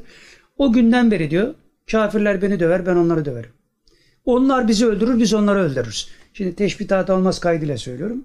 Böyle deyince her şey söylenebilir. Allah kibirden muhafaza etsin tabii ki. O zamandan beri biz de bunlarla kavga ediyoruz. O zamandan beri, Zaman Gazetesi ilk çıktığı günden beriye. O dönem başlamışlardı terörle alakalı bir şeyler yazmaya falan filan. Oradan sonra sonra 40 yıl kimseye bir şey anlatamadık. Sonra iş o kadar enteresan bir raddeye geldi ki bunları hemen hemen bütün gönüldaşlarımız bunların işkencesinden geçtiği için adamları çok daha yakından tanıdık. Çünkü herkes onların işkencesinden geçiyor. Olup biteni orada görüyorlar. Bir misal vererek geçeyim. Bir arkadaşı Filistin askısına asmışlar o dönemde. Fettoşilerin her tarafı ele geçirdiği dönemden bahsediyorum. 40 yıl önce başlamış ama. Kimseye bir şey inandıramadık. Filistin askısında işkence yapıyor. Ve diyor ki niye diyor hocamıza diyor sövüyorsunuz. yani kötü söz niye söylüyorsunuz? Fettoş'u kastederek. Falan. O arada senin yüzünden diyor küfür ederek tabii. Senin yüzünden diyor iftarımı açamadım diyor. Ramazanda yapıyor bu işkenceyi. Senin yüzünden iftarımı açamadım. Gideyim diyor iftarımı açayım geleyim. İftarı açıp geliyor kaldığı yerden işkenceye devam ediyor. E bu adamları nasıl tanımayacaksın yani? Ciğerimize kadar işlediler. Biz de onların ciğerine kadar her şeyi gördük. Fakat bu millete anlatamadık. Sonra işte hani birileri diye siz söylemiştiniz de falan filan işte biz de espri yapıyoruz onları yani. Defol git şimdi bir şey söylerim. Gene 20 sene sonra inanırsın bana. Sizle uğraşacak halimiz yok yani. Ha, şimdi söyleyeceğim şey bu kadar mühim bir şeyden bahsediyorum. Bunu bir yere not alın. Bir yere yazın. Ahmet'tir, Mehmet'tir, Hasan'dır, Hüseyin'dir meselesi değil. A cemaatidir, B cemaatidir, şu partidir. Mücerret olarak bir şey söylüyorum. Bunu bir yere yazın. Diyorum bugüne kadar iddia ediyorum. Sohbetlerimde en iddialı söyleyeceğim şey bu. Ama diyorum size en iddiasız gibi gelebilir. Duruma göre de değişir tabi. Şimdi başlığı okuyorum. Altıncı madde. Zamanı geldiğinde umumu ilgilendirecek fragman. Zamanı geldiğinde umumu bütün İslam alemini ilgilendirecek fragman. Şimdi okuyorum. Ha, oraya gelmeden bir şey daha söyleyeyim. Herkes kendi hususiyeti çerçevesinde bu okuyacağım şeyi herkes kendi hususiyeti çerçevesinde ister rüya, ister zuhurat, ister düpedüz zahiri bir vakıa, isterse de ledünni hakikat çerçevesinde bir mesele olarak değerlendirebilir bunu. Herkes kendi kabiliyetince, kendi keyfiyetine göre. Keyfine göre değil, keyfiyetine göre diyorum. Keyifle keyfiyet karıştırılıyor. Bir başbakanımız da öyle yapmıştı ya, iyi bir başbakan. Bu iş diyor keyfiyetle olmaz diyor. Ya keyfiyetle olur, keyifle olmaz. yani biraz böyle de oluyor. Memlekette başbakanlık yapmış olanlar da yanılabiliyorlar demek. Şimdi not etmenizi tavsiye ettim. Edersiniz etmezsiniz o ayrı bir olay. Kafanızın bir kenarına not edin. Şimdi ben bir hikaye anlatıyorum. Farz edin. Ama bu bir fragman. Mevzu şu. Rüzgarlı bir sonbahar akşamında balkonunuzda oturmuş çay içiyorsunuz. Ceketinizin İngiliz lordlarına ait markalı düğmelerine bakıp hayallerinizi ufuk çizgisine taşıdığınız bir demde ziliniz çalınıyor. Kapının zili çalınıyor. Kapıda iri kıyım birinin ensesinden tutarak size gösterdiği kırmızı suratlı bir kurye ve ufuk çizgisine ulaşan hayallerinizin dağınıklığını yaşadığınız bu demde iri kıyım adam soruyor size. Bu kuryeyi tanıyor musunuz? Hayır diyorsunuz. Ama dünyanın başınıza yıkıldığına dair hissiyatınız zirve yaptığından tansiyonunuza mani olamayıp oracığa çöküyorsunuz. Fragmanı bu olan film böyle başlıyor. Parantez içinde ne demişler? Parayı takip et. Parayı takip et. Bu kadar. Kim ne anladıysa mücerret bir şey attık ortaya. Ama misalini de unutmayın yani. FETÖ terör örgütüyle alakalı. Misali de unutmayın. Evet geldik şimdi yedinci bölüme. Yedinci bölümde bir teksip var. Aslında iki tane teksip var. Biri başka. Teksip ve devre mülk için İsmaila fetva vermemiş. Bu Jet Fazıl'ın devre mülkleri vardı ya. Hani fetva üzerine yapıldı. Cübbeli Ahmet Mahmut oradan şey yaptı ya. İşte sattı, etti falan filan şu oldu bu oldu. Onlar hep dosyalarda falan var artık. Mahkeme dosyalarına da geçmiş şeyler onlar. Onunla alakalı Kapris Gold devre mülkü yani bu Jet Fazıl'ın Kapris Bayrampaşa'daki yeriyle alakalı. Şimdi burada tabi uzun. Bunu şeye koyacağız. Ee, bunu unutmayalım. Alta koyacağız. Yani bunun tamamını okumanızı şunun için isterim. İsmaila Fetva Kurulu o dönemde, o tarihte fetva ile alakalı fetva ile alakalı mevzuya ne kadar aşina olduğunu anlatan bir metin yazmış. Onun için okunmasını tavsiye ediyorum. Şimdi ben hepsini okuyamam. Ama son kısmını yani fetvanın olduğu kısmı fetvaya dair fetvaya dair konuşmalar evvelinde. Fakat fetva bu kısımda bizi de şu anda fetva ilgilendiriyor ama o kısmı da okumanızı özellikle tavsiye ediyorum. Diyor ki fetva kısmında yani son 5-10 satırlık bir yer. Geçen günlerde devre mülk satışı ile ilgili bir sözleşmenin birkaç maddesi fıkıh kuralları içerisinde tasih edilmesi için bize gönderilmiş. Biz de sadece o maddelerin tasihine dair bir çalışma yapmıştık. Yani bu konuyla alakalı devre mülk satışı ile alakalı ki burada şey yazdığı için e, İsmaila Fetva Kurulu başlık yani bu. İsmaila Fetva Kurulu Kapris Gold devre mülkleri satışına dair isimlerinin karıştırılması üzerine teksip yayınladı. Başlık bu yani. Sitede böyle yayınlamış. Kapris Gold işte şeyin Cübbeli Ahmet Mahmut Ünlü'nün Ehli Sünnet Kalesi. Sonra millet oradan avucunu yalayarak ayrılmak zorunda kaldı. Ellerinden paralar gitti falan filan. Bu hikayeyi anlatıyor her zaman biliyorsunuz. Bu onun üzerine yazılmış yani. Geçen günlerde devre mülk satışı ile ilgili bir sözleşmenin birkaç maddesi fıkıh kuralları içerisinde tasih edilmesi için, düzeltilmesi için bize gönderilmiş. Biz de sadece o maddelerin tasihine dair bir çalışma yapmıştık. O maddelerin düzeltilmesine dair diyor. Bir çalışma yaptık. Tamamı hakkında bilgi sahibi olmadığımızdan dolayı caizdir şeklinde bir fetva asla vermedik. Halbuki o dönemde fetva verildi diye herkes koştu. Asla fetva vermedik. Fakat kamuoyunda bizim bu konuda fetva vermiş olduğumuza dair bir takım yanlış ifadeler olmuştur. Adımıza söylenmiş olan bu yanlışı düzeltmek ve tekzip etmek için bu metni hazırlamayı hazırlamayı yüklenmiş olduğumuz misyon açısından vazife addettik. Tekraren söyleyelim. Bize sual edilmiş olan devre mülk satışına dair cevaz vermedik. E nasıl oldu o satışlar? Hep İsmail Ağa aldı yani. Batanlar da İsmail Ağa'daki müridan tayfası oldu. Ne oldu orada? Devam ediyor. Şunu da söyleyelim. Biz herhangi bir ticari kurum veya kuruluşun fetva heyeti değiliz. Sadece günü, gücümüz yettiği kadar Allah için vazifelerimizle meşgul olmaya çalışıyoruz. Allah Teala hepimizin yar ve yardımcısı olsun selametle. İsmaila Fıkıh Kurulu.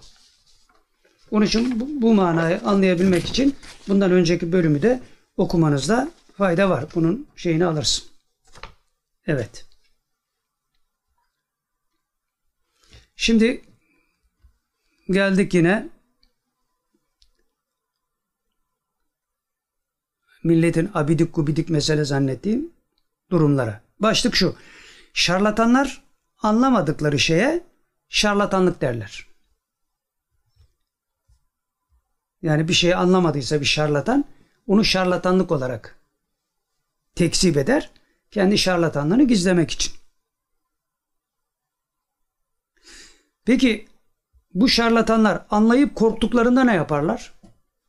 Yani şarlatanlık diye lanse ettikleri şeyi o şarlatanlık değilmiş diye anladıklarında ne yaparlar bunlar? Şimdi onu okuyacağız. Kitap Aytunç Altındal'ın Türkiye'de ve Dünyada Casuslar kitabı.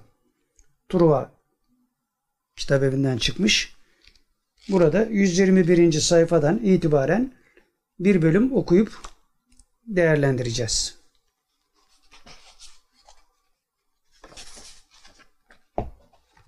Şimdi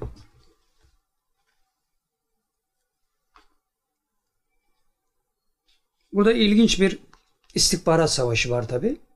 Amerika ile Rusya arasında. Fakat bu istihbarat savaşına hani bize göre ledünni, onlara göre istitraci meseleler karışmış. Yani ruh kuvvetini onlar da kullanarak yaptıkları hadiseleri ortaya koymuşlar ve bir dengesizlik olmuş. Biri yapmış, öbürü şarlatanlık demiş. Sonra şarlatanlık olmadığını anlayınca dünyanın parasını ortaya koymuş falan filan. Mesele bu özet olarak ama teferruatıyla bunu anlatalım.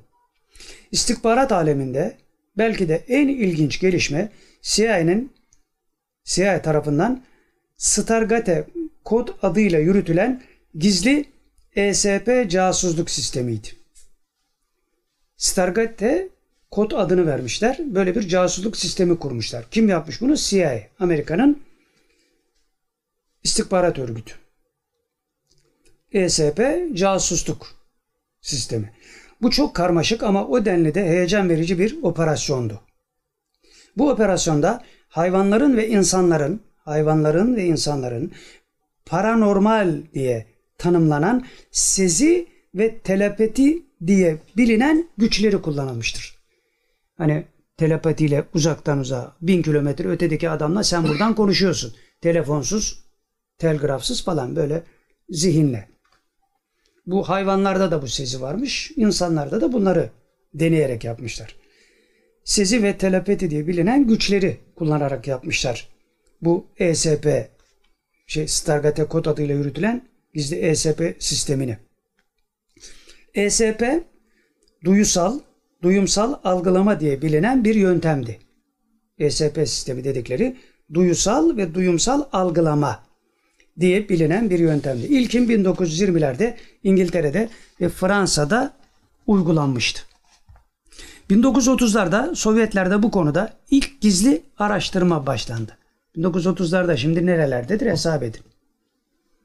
Adam ledünni muhaverelere gülüyor dangalak. Ulan git Ruslara sor.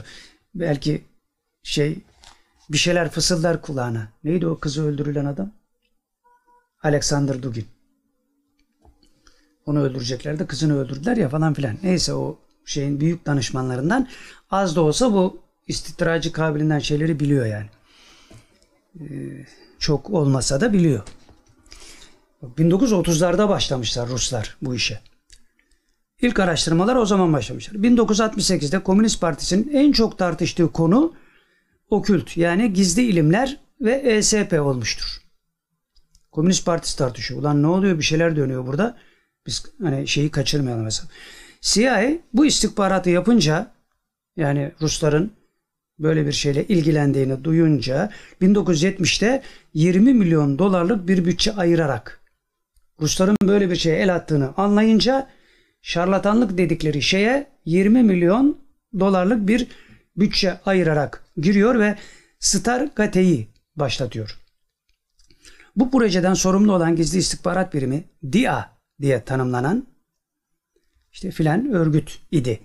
Bu proje çerçevesinde medyumlar dahil, medyumlar dahil psikik istihbaratta yer alan yani ruhi istihbaratta yer alan birçok kişiyle temaslar sağlandı ve onların sıra dışı özelliklerinden yararlanıldı. Amerikalılar yapıyor bunu. Yararlanıyorlar. Rusların böyle bir şeye el attığını öğrenince panikliyorlar tabi. Burada başımıza bir şey gelmesin diye. ESP'nin en ilginç deneyimi yani Amerikalıların bu projesinin en ilginç deneyimi beyin faksı gönderme işlemiydi. Beyin faksı. Bana göre Moskova'da belirli bir merkezde belirli bir merkezde minimonik denilen göz hafızası yöntemiyle çalışan buna göre bana göre buna göre Moskova'da belirli bir merkezde minimonik denilen göz hafızası yöntemiyle çalışan bir aracı Helsinki'deki bir kişiye hafıza transferi yapabiliyordu. Ruslar bu kadar ilerlemişler. Moskova'dan Helsinki'ye kaç bin kilometre var. Oraya şey yapıyorlarmış adamlar. Hafıza transferi. Yani hiç kimse yok arada. Telefon yok, telgraf yok, şu yok, bu yok falan filan. Hafızadan hafızaya aynen telefonla konuşuyormuş gibi bu işi başarıyorlar. Transferi yapıyorlardı. Önüne koyduğumuz metni göz hafızasına alıyor. Adamın önüne bir metin koyuyoruz diyor. Oku, okuyacağı bir metin. Onu göz hafızasına alıyor ve beyin dalgaları aracılığıyla hiçbir alet veya aygıt kullanmadan dünyanın öbür ucunda hazır bekleyen başka bir kişiye iletebiliyordu. Hadi buyur. Beyin gücüyle yapılan şeyden bahsediyoruz. Adam muhaverelere inanmıyor. Ulan veliler hoplatır adamı be. Amerikalılar devam ediyor Aytun Altınal. Amerikalılar bu ESP'nin şarlatanlık olduğunu sanmışlardı başlangıçta. Bak Rusların bu yaptığını ilk önce ya şarlatanlık böyle bir şey olur mu diye karşılamışlardı. Sonra korktular. Sonra korktular ve milyonlarca dolar harcayarak bu sistemi kurmaya çalıştılar. Hani inanmıyordun? Ne oldu? E öyle dökersin paraları. Adam Moskova'dan Helsinki'ye haber yapıyor. Zihinle hiç alet malet yok. Bu korkutur tabii seni. Senin NATO'na da girer bilmem nerelere de girer. Devam ediyor. Sovyetlerde ESP'yi Doktor Leonid Vasilev adlı bir bilim adamı yönetiyordu. Bu ESP programını. Amerika'da ise ESP merkezi Fort Made'deki herhalde Made'deki Deniz Kuvvetleri Komutanlığı'nın içindeki çok gizli bir bölümdeydi. İkisinin de var yani bu ESP sistemi. ESP'de görev alan ileticilere kısaca RV deniliyordu. 1979'da CIA ve DIA ile NASA yani ulusal güvenlik birlikte bir deneye tanık oldular. Bunların hepsi bir araya geldi bu istihbarat örgütleri. 1979'da bir deneye şahit olmuşlar bunlar. Joseph McMongle mı ne? Monocle işte adlı bir iletici yani bu işe dahil olan bu işi yapacak kişi iletici onların gözleri önünde aldığı bir mesajı iletti. Deney yapıyorlar. Karşıdaki adamlar da orada haberleşiyorlar. Haber gidiyor. Bir mesajı iletti. Onların gözleri önünde yaptı bunu. Buna göre Sovyetler 20 atom başlıklı Sovyetler 20 atom başlıklı füze taşıyabilen bir denizaltı planlamışlar ve bu süper denizaltı neredeyse tam bu denizaltını neredeyse tamamlamışlardı. Bu haber bunu söylüyor.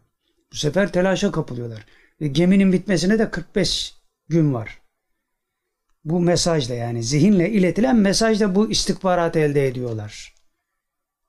Yani o arada ehlullah da yok bak. Dangul dungul kafir münafık tayfesinden bahsediyor. Onlar da yapıyorlar yani. Sen de yaparsın. Yeter ki inan yani. Onun için inan da istersen bir oduna inan diyor ya Efendi Hazretleri. Evet istihbaratçılar bunun üzerine paniklediler diyor. Ne oluyoruz ya? Bu, bu habere bak. Bu nasıl kaçırdık biz bunu? Bunlara ulaşmamız lazım ama yapamıyoruz. İşte bu ESP programını. Ondan sonra devreye sokuyorlar. İstihbaratçılar paniklediler. Eğer RV'nin dediği doğruysa inanılmaz bir güvenlik boşluğu doğacak demekti. Ki doğru. Deneyi yapıyorlar, görüyorlar. Eğer adamın söylediği doğruysa inanılmaz bir güvenlik boşluğu doğacak. Ama adamın söylediği doğru çıktı. O zaman inanılmaz bir güvenlik boşluğu çıktı. Nerede? CIA'de. Neden? Ruslar çünkü 1930'larda başlattıkları şey üstelik komünistler ha. Yani Çarlık'tan sonraki de şeyden devam etti. Çarlık döneminde başlamış ama ondan sonra işte Baba Vanga meselesi falan filan bilinen şeyler. Ona vakıf kurdular komünistler bilmem ne.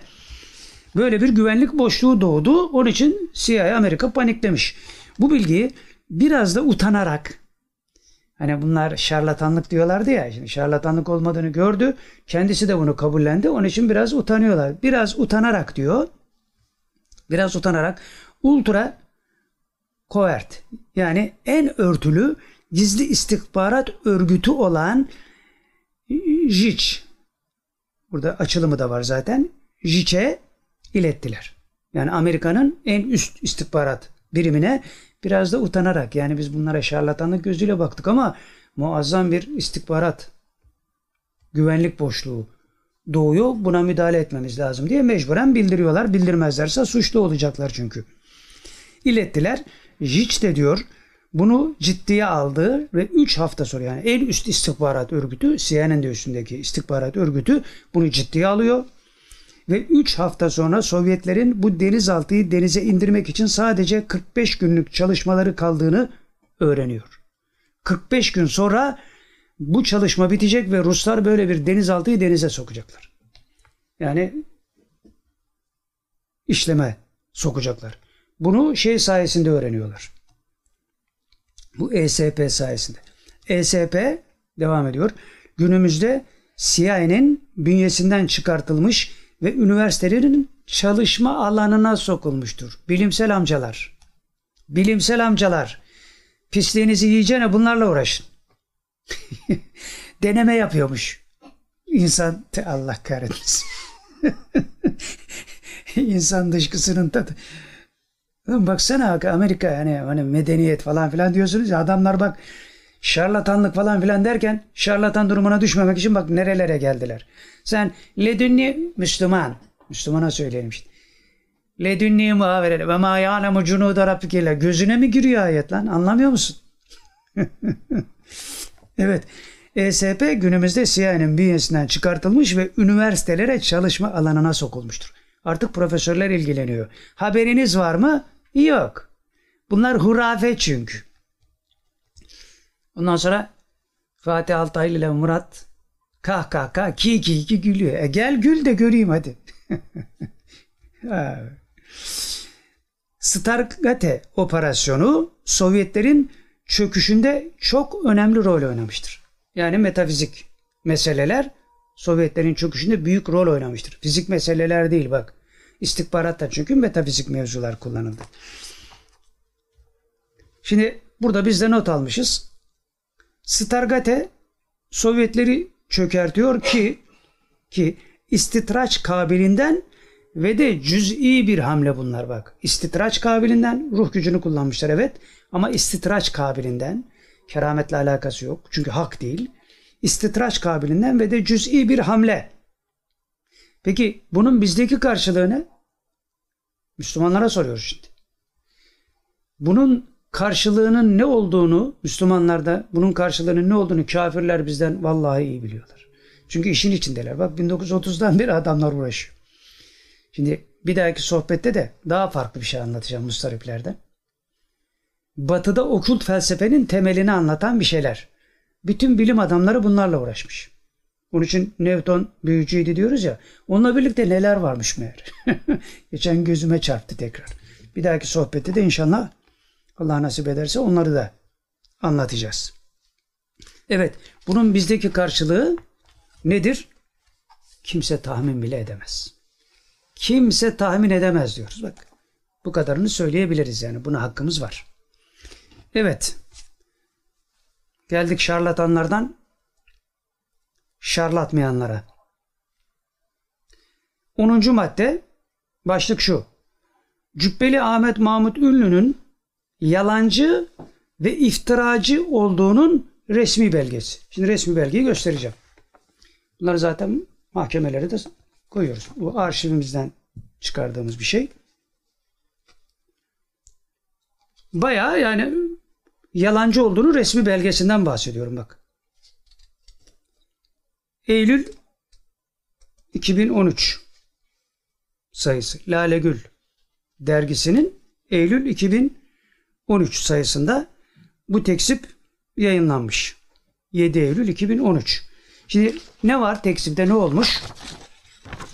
Yani Ahmet Mahmut Ünlü'nün yalancı olduğunu mahkeme nasıl teyit etmiş? Bir şikayet üzerinden sen yalan söylüyorsun demiş. Onun için bu yalanını aynı şekilde derginde yayınlayacaksın. Bunların yalan olduğuna dair. Resmi belge. Teksip bu zaten. Yani ben bütün bu söylediklerim doğru değildi. Yalan söyledim demektir yani. Ve mahkeme bunu karara bağlamış. Şimdi okuyacağım onu. Ondan sonra da zaten Geylani Hazretleri ile bitireceğiz inşallah. Ne kadar oldu arada? He? Oldu mu o kadar? Neyse. 3 saate mi diyorsun? Hı. Evet. Cevap ve düzeltme. Bunu dergisinde mahkeme kararıyla yayınlatmış yani mecbur.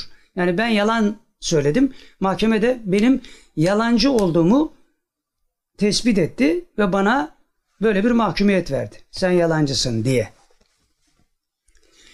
Şimdi okuyorum. Lale Gül dergisinin 2013 yılı Mart ayı birinci sayısında dördüncü sayfada Arifan dergisinin basılmaması üzerine Lale Gül'den önce Arifan dergisi çıkıyor. Onunla alakalı bir problem var. Arifan dergisinin basılmaması üzerine Lale Gül dergisine geçişimizle alakalı durum tespiti başlıklı Ahmet Mahmut Ünlü'ye ait yazının devamı olan 5. sayfanın 4. paragrafında şöyle deniyormuş. Ahmet Mahmut Ünlü diyor şimdi bunu.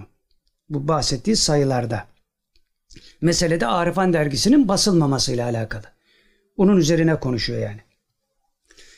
Hapse girişimin ardından teliflerimi tevdi ettiğim şirket tarafından ücretim ödenmeyerek en zor zamanda yardımsız bırakılmam.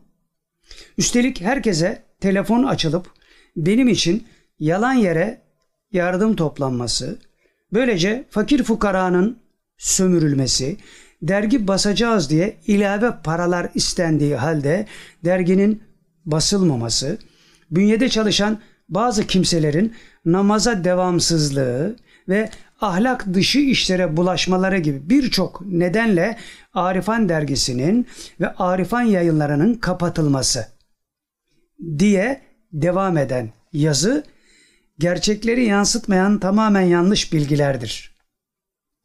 Bunlar tamamen yanlış bilgilerdir. Basın bunu yani Cübbeli Ahmet Mahmut'un dergisi.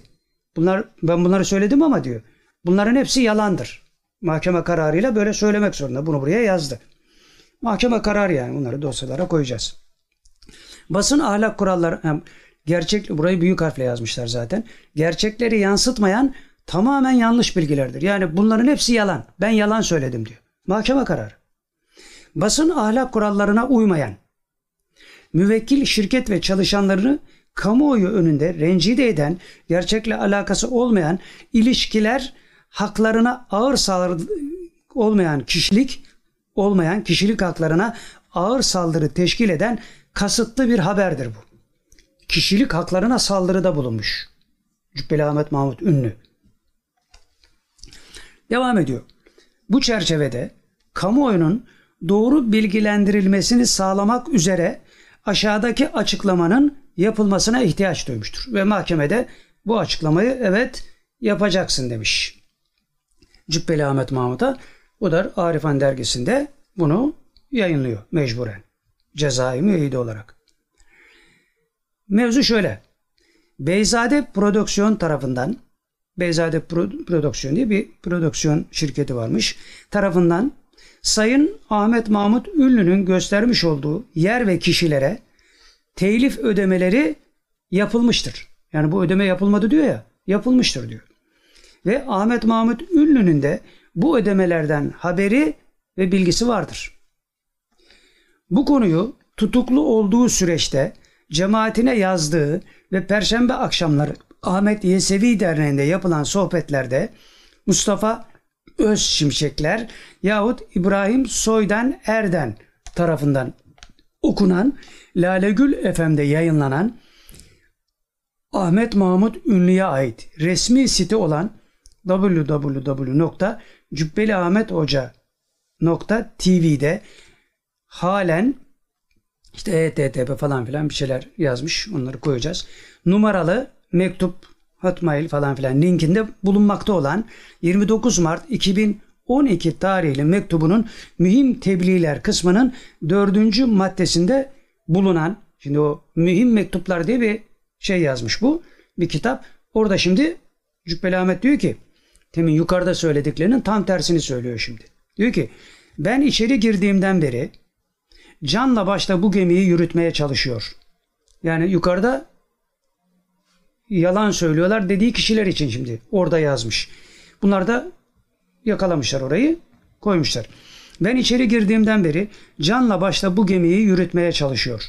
Karşılaştığı zorlukları anlatırken Avrupa ve Anadolu'daki alışların kesada uğradığını, abonelerde iptaller yaşandığını ve bin türlü engelle karşılaştığını yazıyor.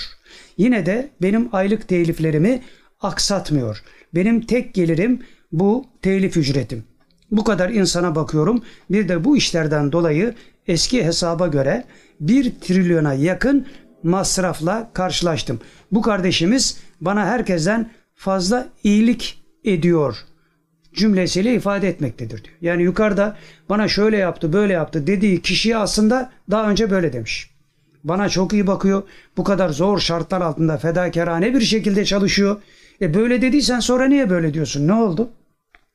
Herkese yaptığı şey. Devam ediyor. Ayrıca yüz kızartıcı devam ediyor şimdi bu tekzibi yazan. Ayrıca yüz kızartıcı suçtan tutuklanması yüz kızartıcı suçtan tutuklanması bu kadın meselelerinden bahsediyor ve kuvvetli suç şüphesiyle uzun süre tutuklu bulunmasının Beyzade prodüksiyon üzerindeki olumsuz etkilerinin de farkında olduğunu sevenlerine yazdığı ve Perşembe akşamları Ahmet Yesevi Derneği'nde yapılan sohbetlerde Mustafa Özşimşekler yahut İbrahim Soydan Erden tarafından okunan Lale Gün FM'de yayınlanan Ahmet Mahmut Ünlü'ye ait resmi site olan işte www falan demek şeyler yazıyor. Linkinde benim tebliğlerim kısmının 14. maddesinde bulunan şu cümle. Kıymetli dinleyenlerim, bak buraların hepsinde var diyor. Bu verdiğim adresin hepsinde var bunlar. Orada şöyle diyor Cübbeli Ahmet Mahmut. Kıymetli dinleyenlerim, işler beklediğimiz gibi gitmeyerek tahliye olamayınca tutukluluk süresi uzadı. Bu da Arifan'da çalışan arkadaşlarımızın size yaptıkları bunca hizmetin sıkıntıya girmesine neden oldu ki zaten bize bu iftiraya atanların hedefi de bu hizmetlerin durması, dükkanların kapanması, kitapların, dergilerin basılmayacak hale gelmesiydi. Cümleleriyle ifade etmektedir. Yani bu adam diyor benim için bunları söyleyen adam. Yukarıdaki söyledikleri nasıl doğru olabilir ki? Benim fedakarlığımı görüyor diyor. Benim çektiğim zararı da görüyor. Bunu da kendisi itiraf ediyor diyor. Fakat buna rağmen yapıştır gitsin. Bana da öyle dememiş miydi? 300 kişi bulsa çarşambayı hamaya çevirir. Bununla alakalı hesaplaşacağız merak etme. Öyle şey geçti zannetme. Fırtına geçti zannetme. Daha çok hesaplaşacağız. Ve devam ediyor. Sayın Ahmet Mahmut Ünlü'nün de Temmuz 2012 tarihinde yazmış olduğu bu satırlardan anlaşılacağı üzere uzun tutukluluk süreci maddi olarak en çok Beyzade Prodüksiyon LTD Limited şirketini yıpratmış. Esenler ilçesi ve Ümraniye ilçesinde bulunan dükkanlar ile Üsküdar ilçesinde bulunan bilmem ne şubesi kapanmış. Şişli ilçesi, Famas Plaza, Eyüp ilçesi, Kar Plaza ve Eyüp ilçesinde bulunan deposu ve ofis, ofisleri maddi imkansızlık nedeniyle kapatılmak zorunda kalınmıştır. Ayrıca Arifan dergisinin tıraş kaybından kaynaklanan maddi zararlara ve milyon liraları bulan diğer maddi kayıplara rağmen Beyzade Prodüksiyon 18 binden fazla abone borcuyla devraldığı Arifan dergisini tutukluluk süresinin sonuna kadar ve tahliyeden sonra 2 ayda da basıp göndermeye muvaffak olmuştur. Ahmet Mahmut Ünlü'ye bu süreçte desteğini esirgemediği bizzat Ahmet Mahmut Ünlü'nün beyanlarından da açıkça anlaşılmaktadır. Ahmet Mahmut Ünlü'nün ithamları arasında olan herkesten yardım istenilmesi, fakir fukaranın sömürülmesi ve karşılıksız para toplandığı manasına gelen bu iddialar asla doğru olmayıp bu şirketimize ve yetkililerine yapılan en ağır ithamdır. Bu itham karşısında Beyzade prodüksiyon yetkililerinden Mustafa e, Mustafa Vartaş ve Yartaş Mustafa Yartaş Ahmet Mahmut Ünlü'nün avukatı olan Sayın Fatih Oğuz Bey'e bunu tanıyorsunuz değil mi? FETÖ'cü avukat şu anda Amerika'da. Ünlü'nün avukatı olan Sayın Fatih Oğuz Bey'e Ahmet Mahmut Ünlü'ye firmamız hakkında bu ithamlarda bulunan kişilerin isimlerini ve bilgilerini vermesini telefon e, bilgilerini vermesini haklarında Cumhuriyet Savcılığına suç duyurusunda bulunacağını defaatle telefonda ve şahitler huzurunda söylemiştir. Yani defaatle bunları biz avukatına söyledik. Kale almadılar. Buna rağmen diyor bize iftira attılar. Halbuki biz meydana çıksın mesele diye avukatı arıyoruz diyor. Avukat da kıvırıyor arada. Ne dolap dönüyorsa FETÖ'cü avukat çünkü. Fatih Oğuz Bey'den bu yönde bir bilgi gelmediği için 5 Mart 2013 tarihinde mail yoluyla aynı talep tekrarlanmıştır. Bu sefer maille atıyorlar ki ellerinde bir belge olsun. Bak biz doğrunun ortaya çıkması için uğraşıyoruz. Siz kaçıyorsunuz. Kaçmayın doğru ortaya çıksın demek istiyor. Gelmeyin 2013 tarihinde mail yoluyla aynı talep tekrar fakat bu maile de cevap gelmemiş olup 5 Mart tarihinden önce yapılan ikili görüşmelerde konu Fatih Oğuz Bey tarafından sürekli sürüncemede bırakılmıştır. Bu durum firmamızın ve firma yetkilileriyle çalışanların iyi niyetini ve dürüstlüğünü açıkça göstermekle birlikte itham ve iddia sahiplerinin dayanıksızlığını ve sadece karalamak maksadı taşıdığını da açıkça göstermektedir. Yani bunun tek niyeti bizi karalamaktı diyor. Mahkemede diyor ki evet yalan söyledi ve sizi karaladı. Bu tekzibi yayınlamak zorunda. Yani yalancılığının resmi belgesi. Şehit hocamız ne diyordu? Kezzabin. Yani genlerinde var demek ki adamın yani. Yine Ahmet Mahmut Ünlü'nün ithamlarının devamında dergi basılacak diye milletten para istenmesi ve derginin basılmaması, bünyede çalışanların namaza devam etmemesi, bünyede çalışan bazı kimselerin ahlak dışı işlere bulaşmaları gibi beyanlarda gerçek dışı beyanlar olup nedense hep bunun etrafındakiler ahlaksızlık yapıyor. O Fas'tan, Tunus'tan, Cezayir'den gelen kadınları da etrafındakiler yapmıştı etrafındakilerin mahim hataları diyor. Burada da etrafındakiler. Kendi değil yani. Ama bak senin için tekzibi yayınlanıyor. Hakim diyor ki yalancısın sen. Onun için bu tekzibi yayınlayacaksın. Resmi belge. Hep etrafı kendinde bir şey yok. Evet. Gibi beyanlarda gerçek dışı beyanlar olup tarafımızdan kabulü mümkün değildir.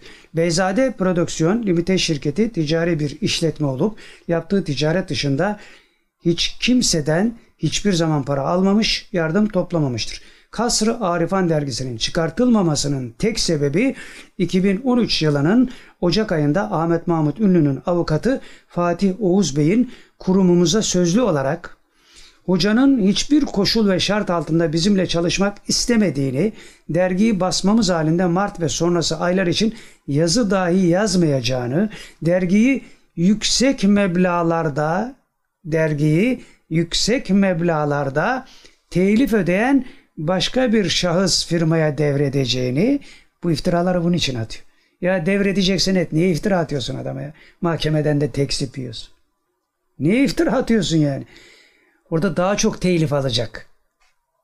Bak adam öyle diyor. Mahkemede bunu kabul etmiş. Telif eden başka bir şahıs firmaya devredeceğini yahut kendi uhdesine alacağını yahut kapatıp yeni bir dergi kuracağını bildirmesi ve akabinde şahitler huzurunda da aynı beyanı defalarca tekrarlamasıdır. Aynı şeyi tekrarlamış defaatle şahitler huzurunda. Bu durum ve yukarıda zikredilen diğer meseleler Sayın Ahmet Mahmut Ünlü tarafından gayet iyi bilinmekteyken bu şekilde çarpıtılması firmamızın itibarını, zed, itibarını zedelemiş, satış pazarlamasını olumsuz yönde etkilemiş ve müvekkilleri mağdur etmiştir. Bünyede çalışan bazı kimselerin ahlak dışı işlere bulaşmaları bünyede çalışan bazı kimselerin ahlak dışı işlere bulaşmaları ithamı son derece çirkin olup burada insan aklına şey geliyor. Dinime dahil eden bari Müslüman olsa derler ya. son derece çirkin olup diğer iddialar gibi tamamen gerçek dışı ve karalama maksatlıdır. Yüz kızartıcı suçtan kuvvetli suç şüphesiyle bir yıla yakın tutuklu bulunan ve akabinde hemen her konferansında iftiraya uğradığını iddia eden Ahmet Mahmut Ünlü'nün ispatsız ve delilsiz sadece maddi beklenti umarak bu ve diğer iftiralarda bulunması son derece üzüntülüdür, üzücüdür diye bitirmiş. Bu da diyorum böyle bunu da tekzip olarak bu sayıda yayınlamışlar. Yani biz mahkemenin yalancısıyız. Biz asla yalancı demeyiz ona. Buna kezzabin diyen şehit hocamızdır. Bundan sonra bu mahkeme hakimi kimse odur. Biz demiyoruz bir şey. Evet. Şimdi gelelim son maddeye. Her zaman olduğu gibi biraz mana yoğunluğuyla hadiseyi bitirelim diyoruz ya ne yapıp edersek edelim işi Allah rızasına nispet etmediğimiz müddetçe yapıp ettiklerimizin çok fazla bir kıymet harbiyesi yoktur. Bunu artık bu dünyadayken henüz göçmeden idrak etmemiz lazım. Bu kolay bir şey değildir ama Allah'ın kolay ettiğine kolaydır. Zâleke fadlullah yü'ti meşâ. Bu Allah'ın fazladır, dilediğine ihsan eder. Böyle şeydir bunlar. Onun için biz istemeye devam edelim. Ne kadar hata yaparsak yapalım. Bundan kopmayalım. Ya Rabbi ben Allah rızası için iş yapmak istiyorum. Bunu bana öğret. Öğrettiğin kulların hatırına bana da lütfet diye dualarımıza devam edelim inşallah. Onun için Abdülkadir Geylani Hazretlerinden bir bölüm naklederek kalplerimize halavet gelmesine sebep olacak bir mevzuyla mevzumuzu inşallah bitirelim. Diyor ki Abdülkadir Geylani Hazretleri seni Allah yolunda seviyorum. Seni Allah yolunda seviyorum. Ve öyle yetiştirmek istiyorum seni diyor. Çevresine diyor ve kitaplarıyla bize diyor tabi eserleriyle bize diyor. Seni Allah yoluna döndürecek kuvvet bende vardır diyor. Benden şüphe etme. Bu kuvvet bende var. Mevla bunu lütfetti bana diyor. Ben de açıktan söylüyorum sana. Bu kuvvet bende vardır. Onun için diyor seni sert bir elle sert yumrukla yani demek istiyor. Seni sert bir elle yola getiriyorum. Münafık diliyle değil. Patlatıyorum sana. Hiç münafıklık yapmıyorum. Çünkü senin lehine bu. Sen o yumruğu yedikten sonra teslim olacaksın. Bu aynen boğulmakta olan birine yapılan taktik gibidir. Boğulmakta olan birinin yanına yaklaşamazsın. Çok tehlikelidir. O can havliyle sarılır sana kıpraşamazsın. Sen de ölürsün. Ve böyle bir milli yüzücü iki tane kadını kurtarayım derken kendisi ölmüştür. Milli yüzücü. Kadınlar boğuluyor. Gitmiş yanlarına demek ki o telaş içinde fark edememiş. Kadınlar bir sarılmış buna. Üçü birden dibi boylamış ve ölmüşler.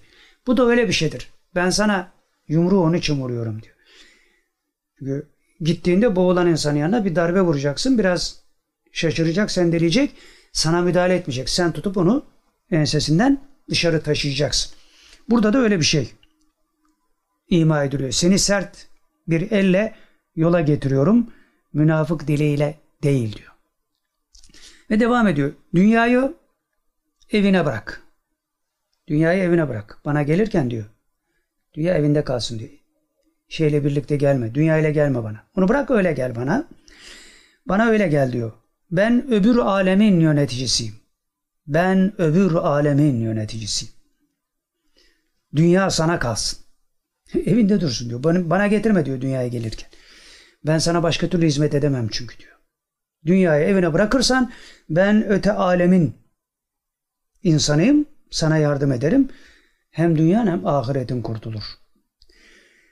Seni oraya almak istiyorum. Yani ahiret alemine almak istiyorum. Yüce alemlerin sultanı yapmak istiyorum seni diyor. Bu fani diyarın bekçisi değil. Bu fani diyarın bekçisi yapmak için uğraşmıyorum seni. Ya yüce alemlerin sultanı yapmak için. Bu da biraz pahalıdır diyor. Onun için dünyayı bırak öyle gel. Devam ediyor. Eli boş, yüzü kara gitmeyi sana ayıp sayıyorum. Yani ahirete, berzaka böyle gitmeni diyor. Ayıp sayıyorum. Bu ayıba düşme. Benim derdim bu diyor. Seni buradan kurtarmak. Çünkü sen iman sahibisin. Onun için sana yakışmaz bu diyor. Eğer diyor bir şeyden korkmuyorsan onu bilmiyorsun demektir. Allah'tan kim korkar? Allah'ı hakkıyla bilen. Bilmeyen korkmaz. Korku ilmin ta kendisidir. Anlıyoruz ki insanın ilmi arttıkça korkusu artar. Bazılarında tam tersi oluyor. Belan bin Bavra gibi. İlmi arttıkça namussuzluğu artıyor. İsmi azamı bilmesine rağmen Musa Aleyhisselam'a takaza yapıyor. Böyle melun alimler de var tarihte. Evet. Korku ilmin ta kendisidir. İlmi arttıkça korkmayan adamdan korkun demektir bu. Bunu bizlere anlatmak için Allah Teala şöyle bir ferman buyurdu. 35. surenin 28. ayetini naklediyor. Mevla buyuruyor ki Allah'tan ancak bilgi sahibi kullar korkar. Allah'tan ancak bilgi sahibi kullar. El yestevillezine ya'lemune vellezine la ya'lemun. Hiç bilenlerle bilmeyenler bir olur mu? Ayetinin karşılığı var burada. Ve devam ediyor. Bilirler, bilirler, bildikleriyle amel ederler. Ayrıca bilmeyenlere de öğretirler bunlar. Bilirler, bildikleriyle amel ederler. Ayrıca bilmeyenlere de bu bildiklerini öğretirler. Bunlar yaptıklarına bir karşılık da istemezler. Yaptıklarına da bir karşılık, bir dünya menfaati asla beklemezler. Yalnız Allah'ı ve onun yakınlığını talep ederler. Başka hiçbir şey yok. Başka hiçbir şey yok. Sadece Allah'ın rızası. Zor bir iştir. Allah cümle ulemaya böyle olmayı nasip etsin. Bizi de alim etsin. Bu gibi alimlerin safına dahil etsin inşallah. Burada sohbetimizi hitame erdirmiş olduk. Bir dahaki sohbette sadece ve yalnız Allah rızası için buluşmak üzere.